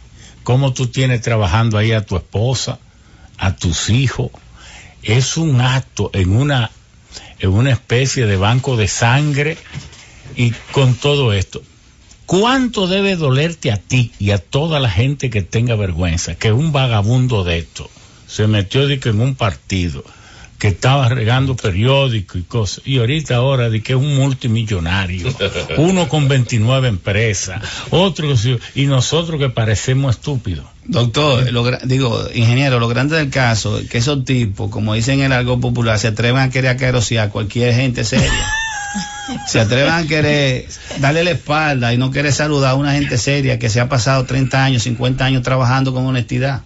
Sí, sí. Entonces, y el decir- bienestar de los demás. solamente también. porque han acumulado dinero desde, desde- desde- desde el punto de vista eh, fraudulento, porque han acumulado dinero, se sienten más que los otros y eso no puede ser así. Yo creo que todo el que, el que ha incurrido en, en, en robo, como usted está diciendo ahorita, eh, en indelicadeza en el plano gubernamental, en el plano eh, estatal, tiene que ser sancionado independientemente de que me guste a mí porque es de mi partido o que no me guste a mí o que me guste porque es del otro partido. Todo el que metió la mano hay que meterlo preso. ¿Y qué dices tú de la juventud? Bueno, este, que debemos entender que la República Dominicana ha cambiado como la sociedad actual sus métodos de lucha. Antes la gente peleaba con un fusil o con Quemando una goma. piedra quemando goma. Ahora la democratización de la información y demás métodos ha permitido que los mecanismos de lucha sean diferentes y hoy las luchas son de ideas. La revolución debe ser de valores. Que esos antivalores que nos han metido y que nos quieren meter una sociedad de consumo a través de, las redes sociales y demás, eh, nos cambie nuestra manera de pensar que debe ser colectiva a una manera de pensar individualista, de que a mí no me importa lo que está pasando porque eso no me afecta y no es así. Los políticos son los que toman las decisiones de los pueblos y el que dice que es apático a los políticos y a la política está permitiendo que el que quiera llegar ahí llegue sin importar si usted votó o no votó ahí. Usted está diciendo que a usted no le importa su país, usted está siendo indiferente y después entonces empiezan los reclamos. Yo creo que la juventud debe empoderarse como de hecho lo está haciendo, sumarse cada día más para cambiar esos antivalores, para que el que anda con una cadenota y una jipeta y una eh, dos o tres muchachonas ¿verdad? Le diga, no, ese, ese es un hombre de verdad, ese lo está haciendo bien. Y el que llega a un puesto y no hace lo malo, le dicen, usted es un pendejo porque usted estuvo ahí y no aprovechó la oportunidad. Cuando el modelo debe ser diferente, debe ser la colectividad, debe ser eh, eh, construir, perseguir el desarrollo, el desarrollo intelectual para poder aportar a la sociedad que espera soluciones y así poder construir un patrimonio debidamente. Pero la juventud, que es la que más debe importarle, porque es la que le queda más tiempo por vivir, ah, naturalmente, ¿verdad? Debe importarle aún más su país. Eso, eso sí, yo no me inyecto célula madre. Sí. Bueno, entonces, Y la, la doctor. última preguntita, Ah. con relación a las No, células no, madres. ya, ya, ya, ya tiene que ser la despedida, porque ya Ah, los bueno. 12 y no hemos pedido la. Bueno, agradecemos este ejercicio. No, no, que es hasta las 12 y no hemos pedido que nos den más espacio. Le, le- le agradecemos a- al ingeniero Ram- Ramón Alburquerque y a su queridísima hija por permitirnos esta, este ejercicio esta, en esta... Eh, no biológica, Eh, es. sí, es- sí, es- sí, es sí. cariño. Sí, yo sé. Eh, eh, pero eh, estamos Ella es una totalmente... inyección mía. Qué bueno. Estamos de acuerdo que es necesario que, que los jóvenes se integren, como bien dicen, ah, y tomen un papel más activo, ¿no? Que la pasividad sea cosa del pasado. Y que también los adultos, los mayorcitos y más mayorcitos también, eh, también participen activamente y que procuren eh, tener eh, una labor eh, más participativa en, en el proceso de educación y orientación del, del- del pueblo, ¿no? Porque lamentablemente los niveles están muy por hoy, debajo. hoy usted está en San Pedro de Macorís, en Claro la marcha sí, verde. claro que Sé sí. sí. Ahí estamos, ahí estamos. Doctor, le toca a usted su palabra de despedida. Bueno, pues eh, no, yo no quiero despedirme. Yo espero que este no sea la, Él, eh, ni la primera ni la última, ni la, ni la primera ni la última. Eh, yo le voy, claro, desde luego agradecer eh, a ambos, a la institución por tenernos aquí y a mi querido hermano Chiqui, que me llamó, sí. Así es que yo, de mi parte, a las órdenes para cualquier, no solamente en términos de células madre, eh, soy un curioso de la política, soy un curioso de la historia, de la antropología y de muchas cosillas más. Así que para cualquier cosa estoy a las órdenes. ¿Cuándo ustedes están dispuestos a ofrecer en el Colegio Médico Dominicano una especie de diplomado a los otros médicos, aunque no sea para que ellos lo practiquen, pero para que tengan un más alto nivel de exposición y de conocimiento? A mí me gustaría que el colegio médico patrocinara ese conjunto de experiencia que hiciera como eso que ellos hacen una especie de, de taller o de conferencia o de cómo Hem- se hem- la hemos hecho, hemos hecho, Ah, la hemos ya, presentado, ya, sí, claro, claro. Pero, pero no estaría de más que se repitieran Sí, sí, y, sí, y sí. se hicieran más grandes. Le ¿no? vamos a proponer Claro, eso claro a sí. don, al doctor Waldo Ariel. Doctor Adriano. Eh, dar las gracias por permitirme participar con estos prestigiosos colegas en un programa de, de tanta audiencia y, y- y tan respetado y, y Espérate que aquí- que realmente educa a la población. Nuestra población carece de mucha educación y en el campo médico mm, también. Entonces, bueno, que la gente sintonice este programa. Muchas gracias. Doctor, final. Bueno, para finalmente no queríamos irnos ninguno porque eh, nos hemos sentido muy agradados Sí, y, sí, y- eso es y muy la realidad la realidad es que tengo que agradecerle al ingeniero eh, la amabilidad de, de invitarnos a este espacio eh, tan prestigioso en una emisora que Déjeme prácticamente decirle, cuando yo le dije, no pude hablar con don Bienvenido, pero sí hablé con Willy. Y le dije, eh, Willy, porque tenemos un consejo donde siempre nos consultamos Sí. cuáles son los temas que debemos tratar. Eh, entonces yo le, me, me dice el bueno, yo le dije, esto nos trae un poco fuera, porque tenemos Odebrecht por abajo, por arriba, por los lados, enfrente y detrás. Y me dijo él, además ese es un tema y con esa persona de primera línea y la gente va a sacar tiempo como lo sacó para participar. Yo, eh, pocos programas, yo he visto el nivel de toque de queda. Y así me dijo don Ercilio Veloz Burgo. Esto es un toque de queda aquí en, en los Estados Unidos. De manera que ustedes han tenido la mayor difusión. No, yo le agradezco muchísimo a, a- a su persona y a, y a la gente de la, de la Z que nos dieron la oportunidad de ver, hablar sobre un tema que nos apasiona a todos y que, y que creemos firmemente que tiene, ten- tiene mucho que ver en lo que va a ser el presente y el futuro de la humanidad. Eh, estar con el doctor Adriano Valdés, con el doctor Reinaldo Vaga, con el doctor Fernández de Castro, que déjeme decirle que es el presidente de la Sociedad Dominicana de Medicina Regenerativa y Terapia Celular.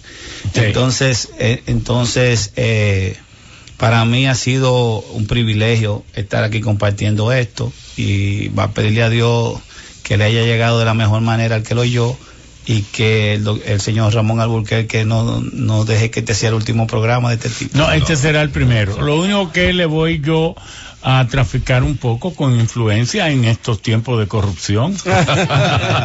y lo único que le voy a pedir es que me hagan de gratis el tratamiento para que me crezca pelo. Así es. Entonces, Sí, sí, sí, sí. muchas gracias.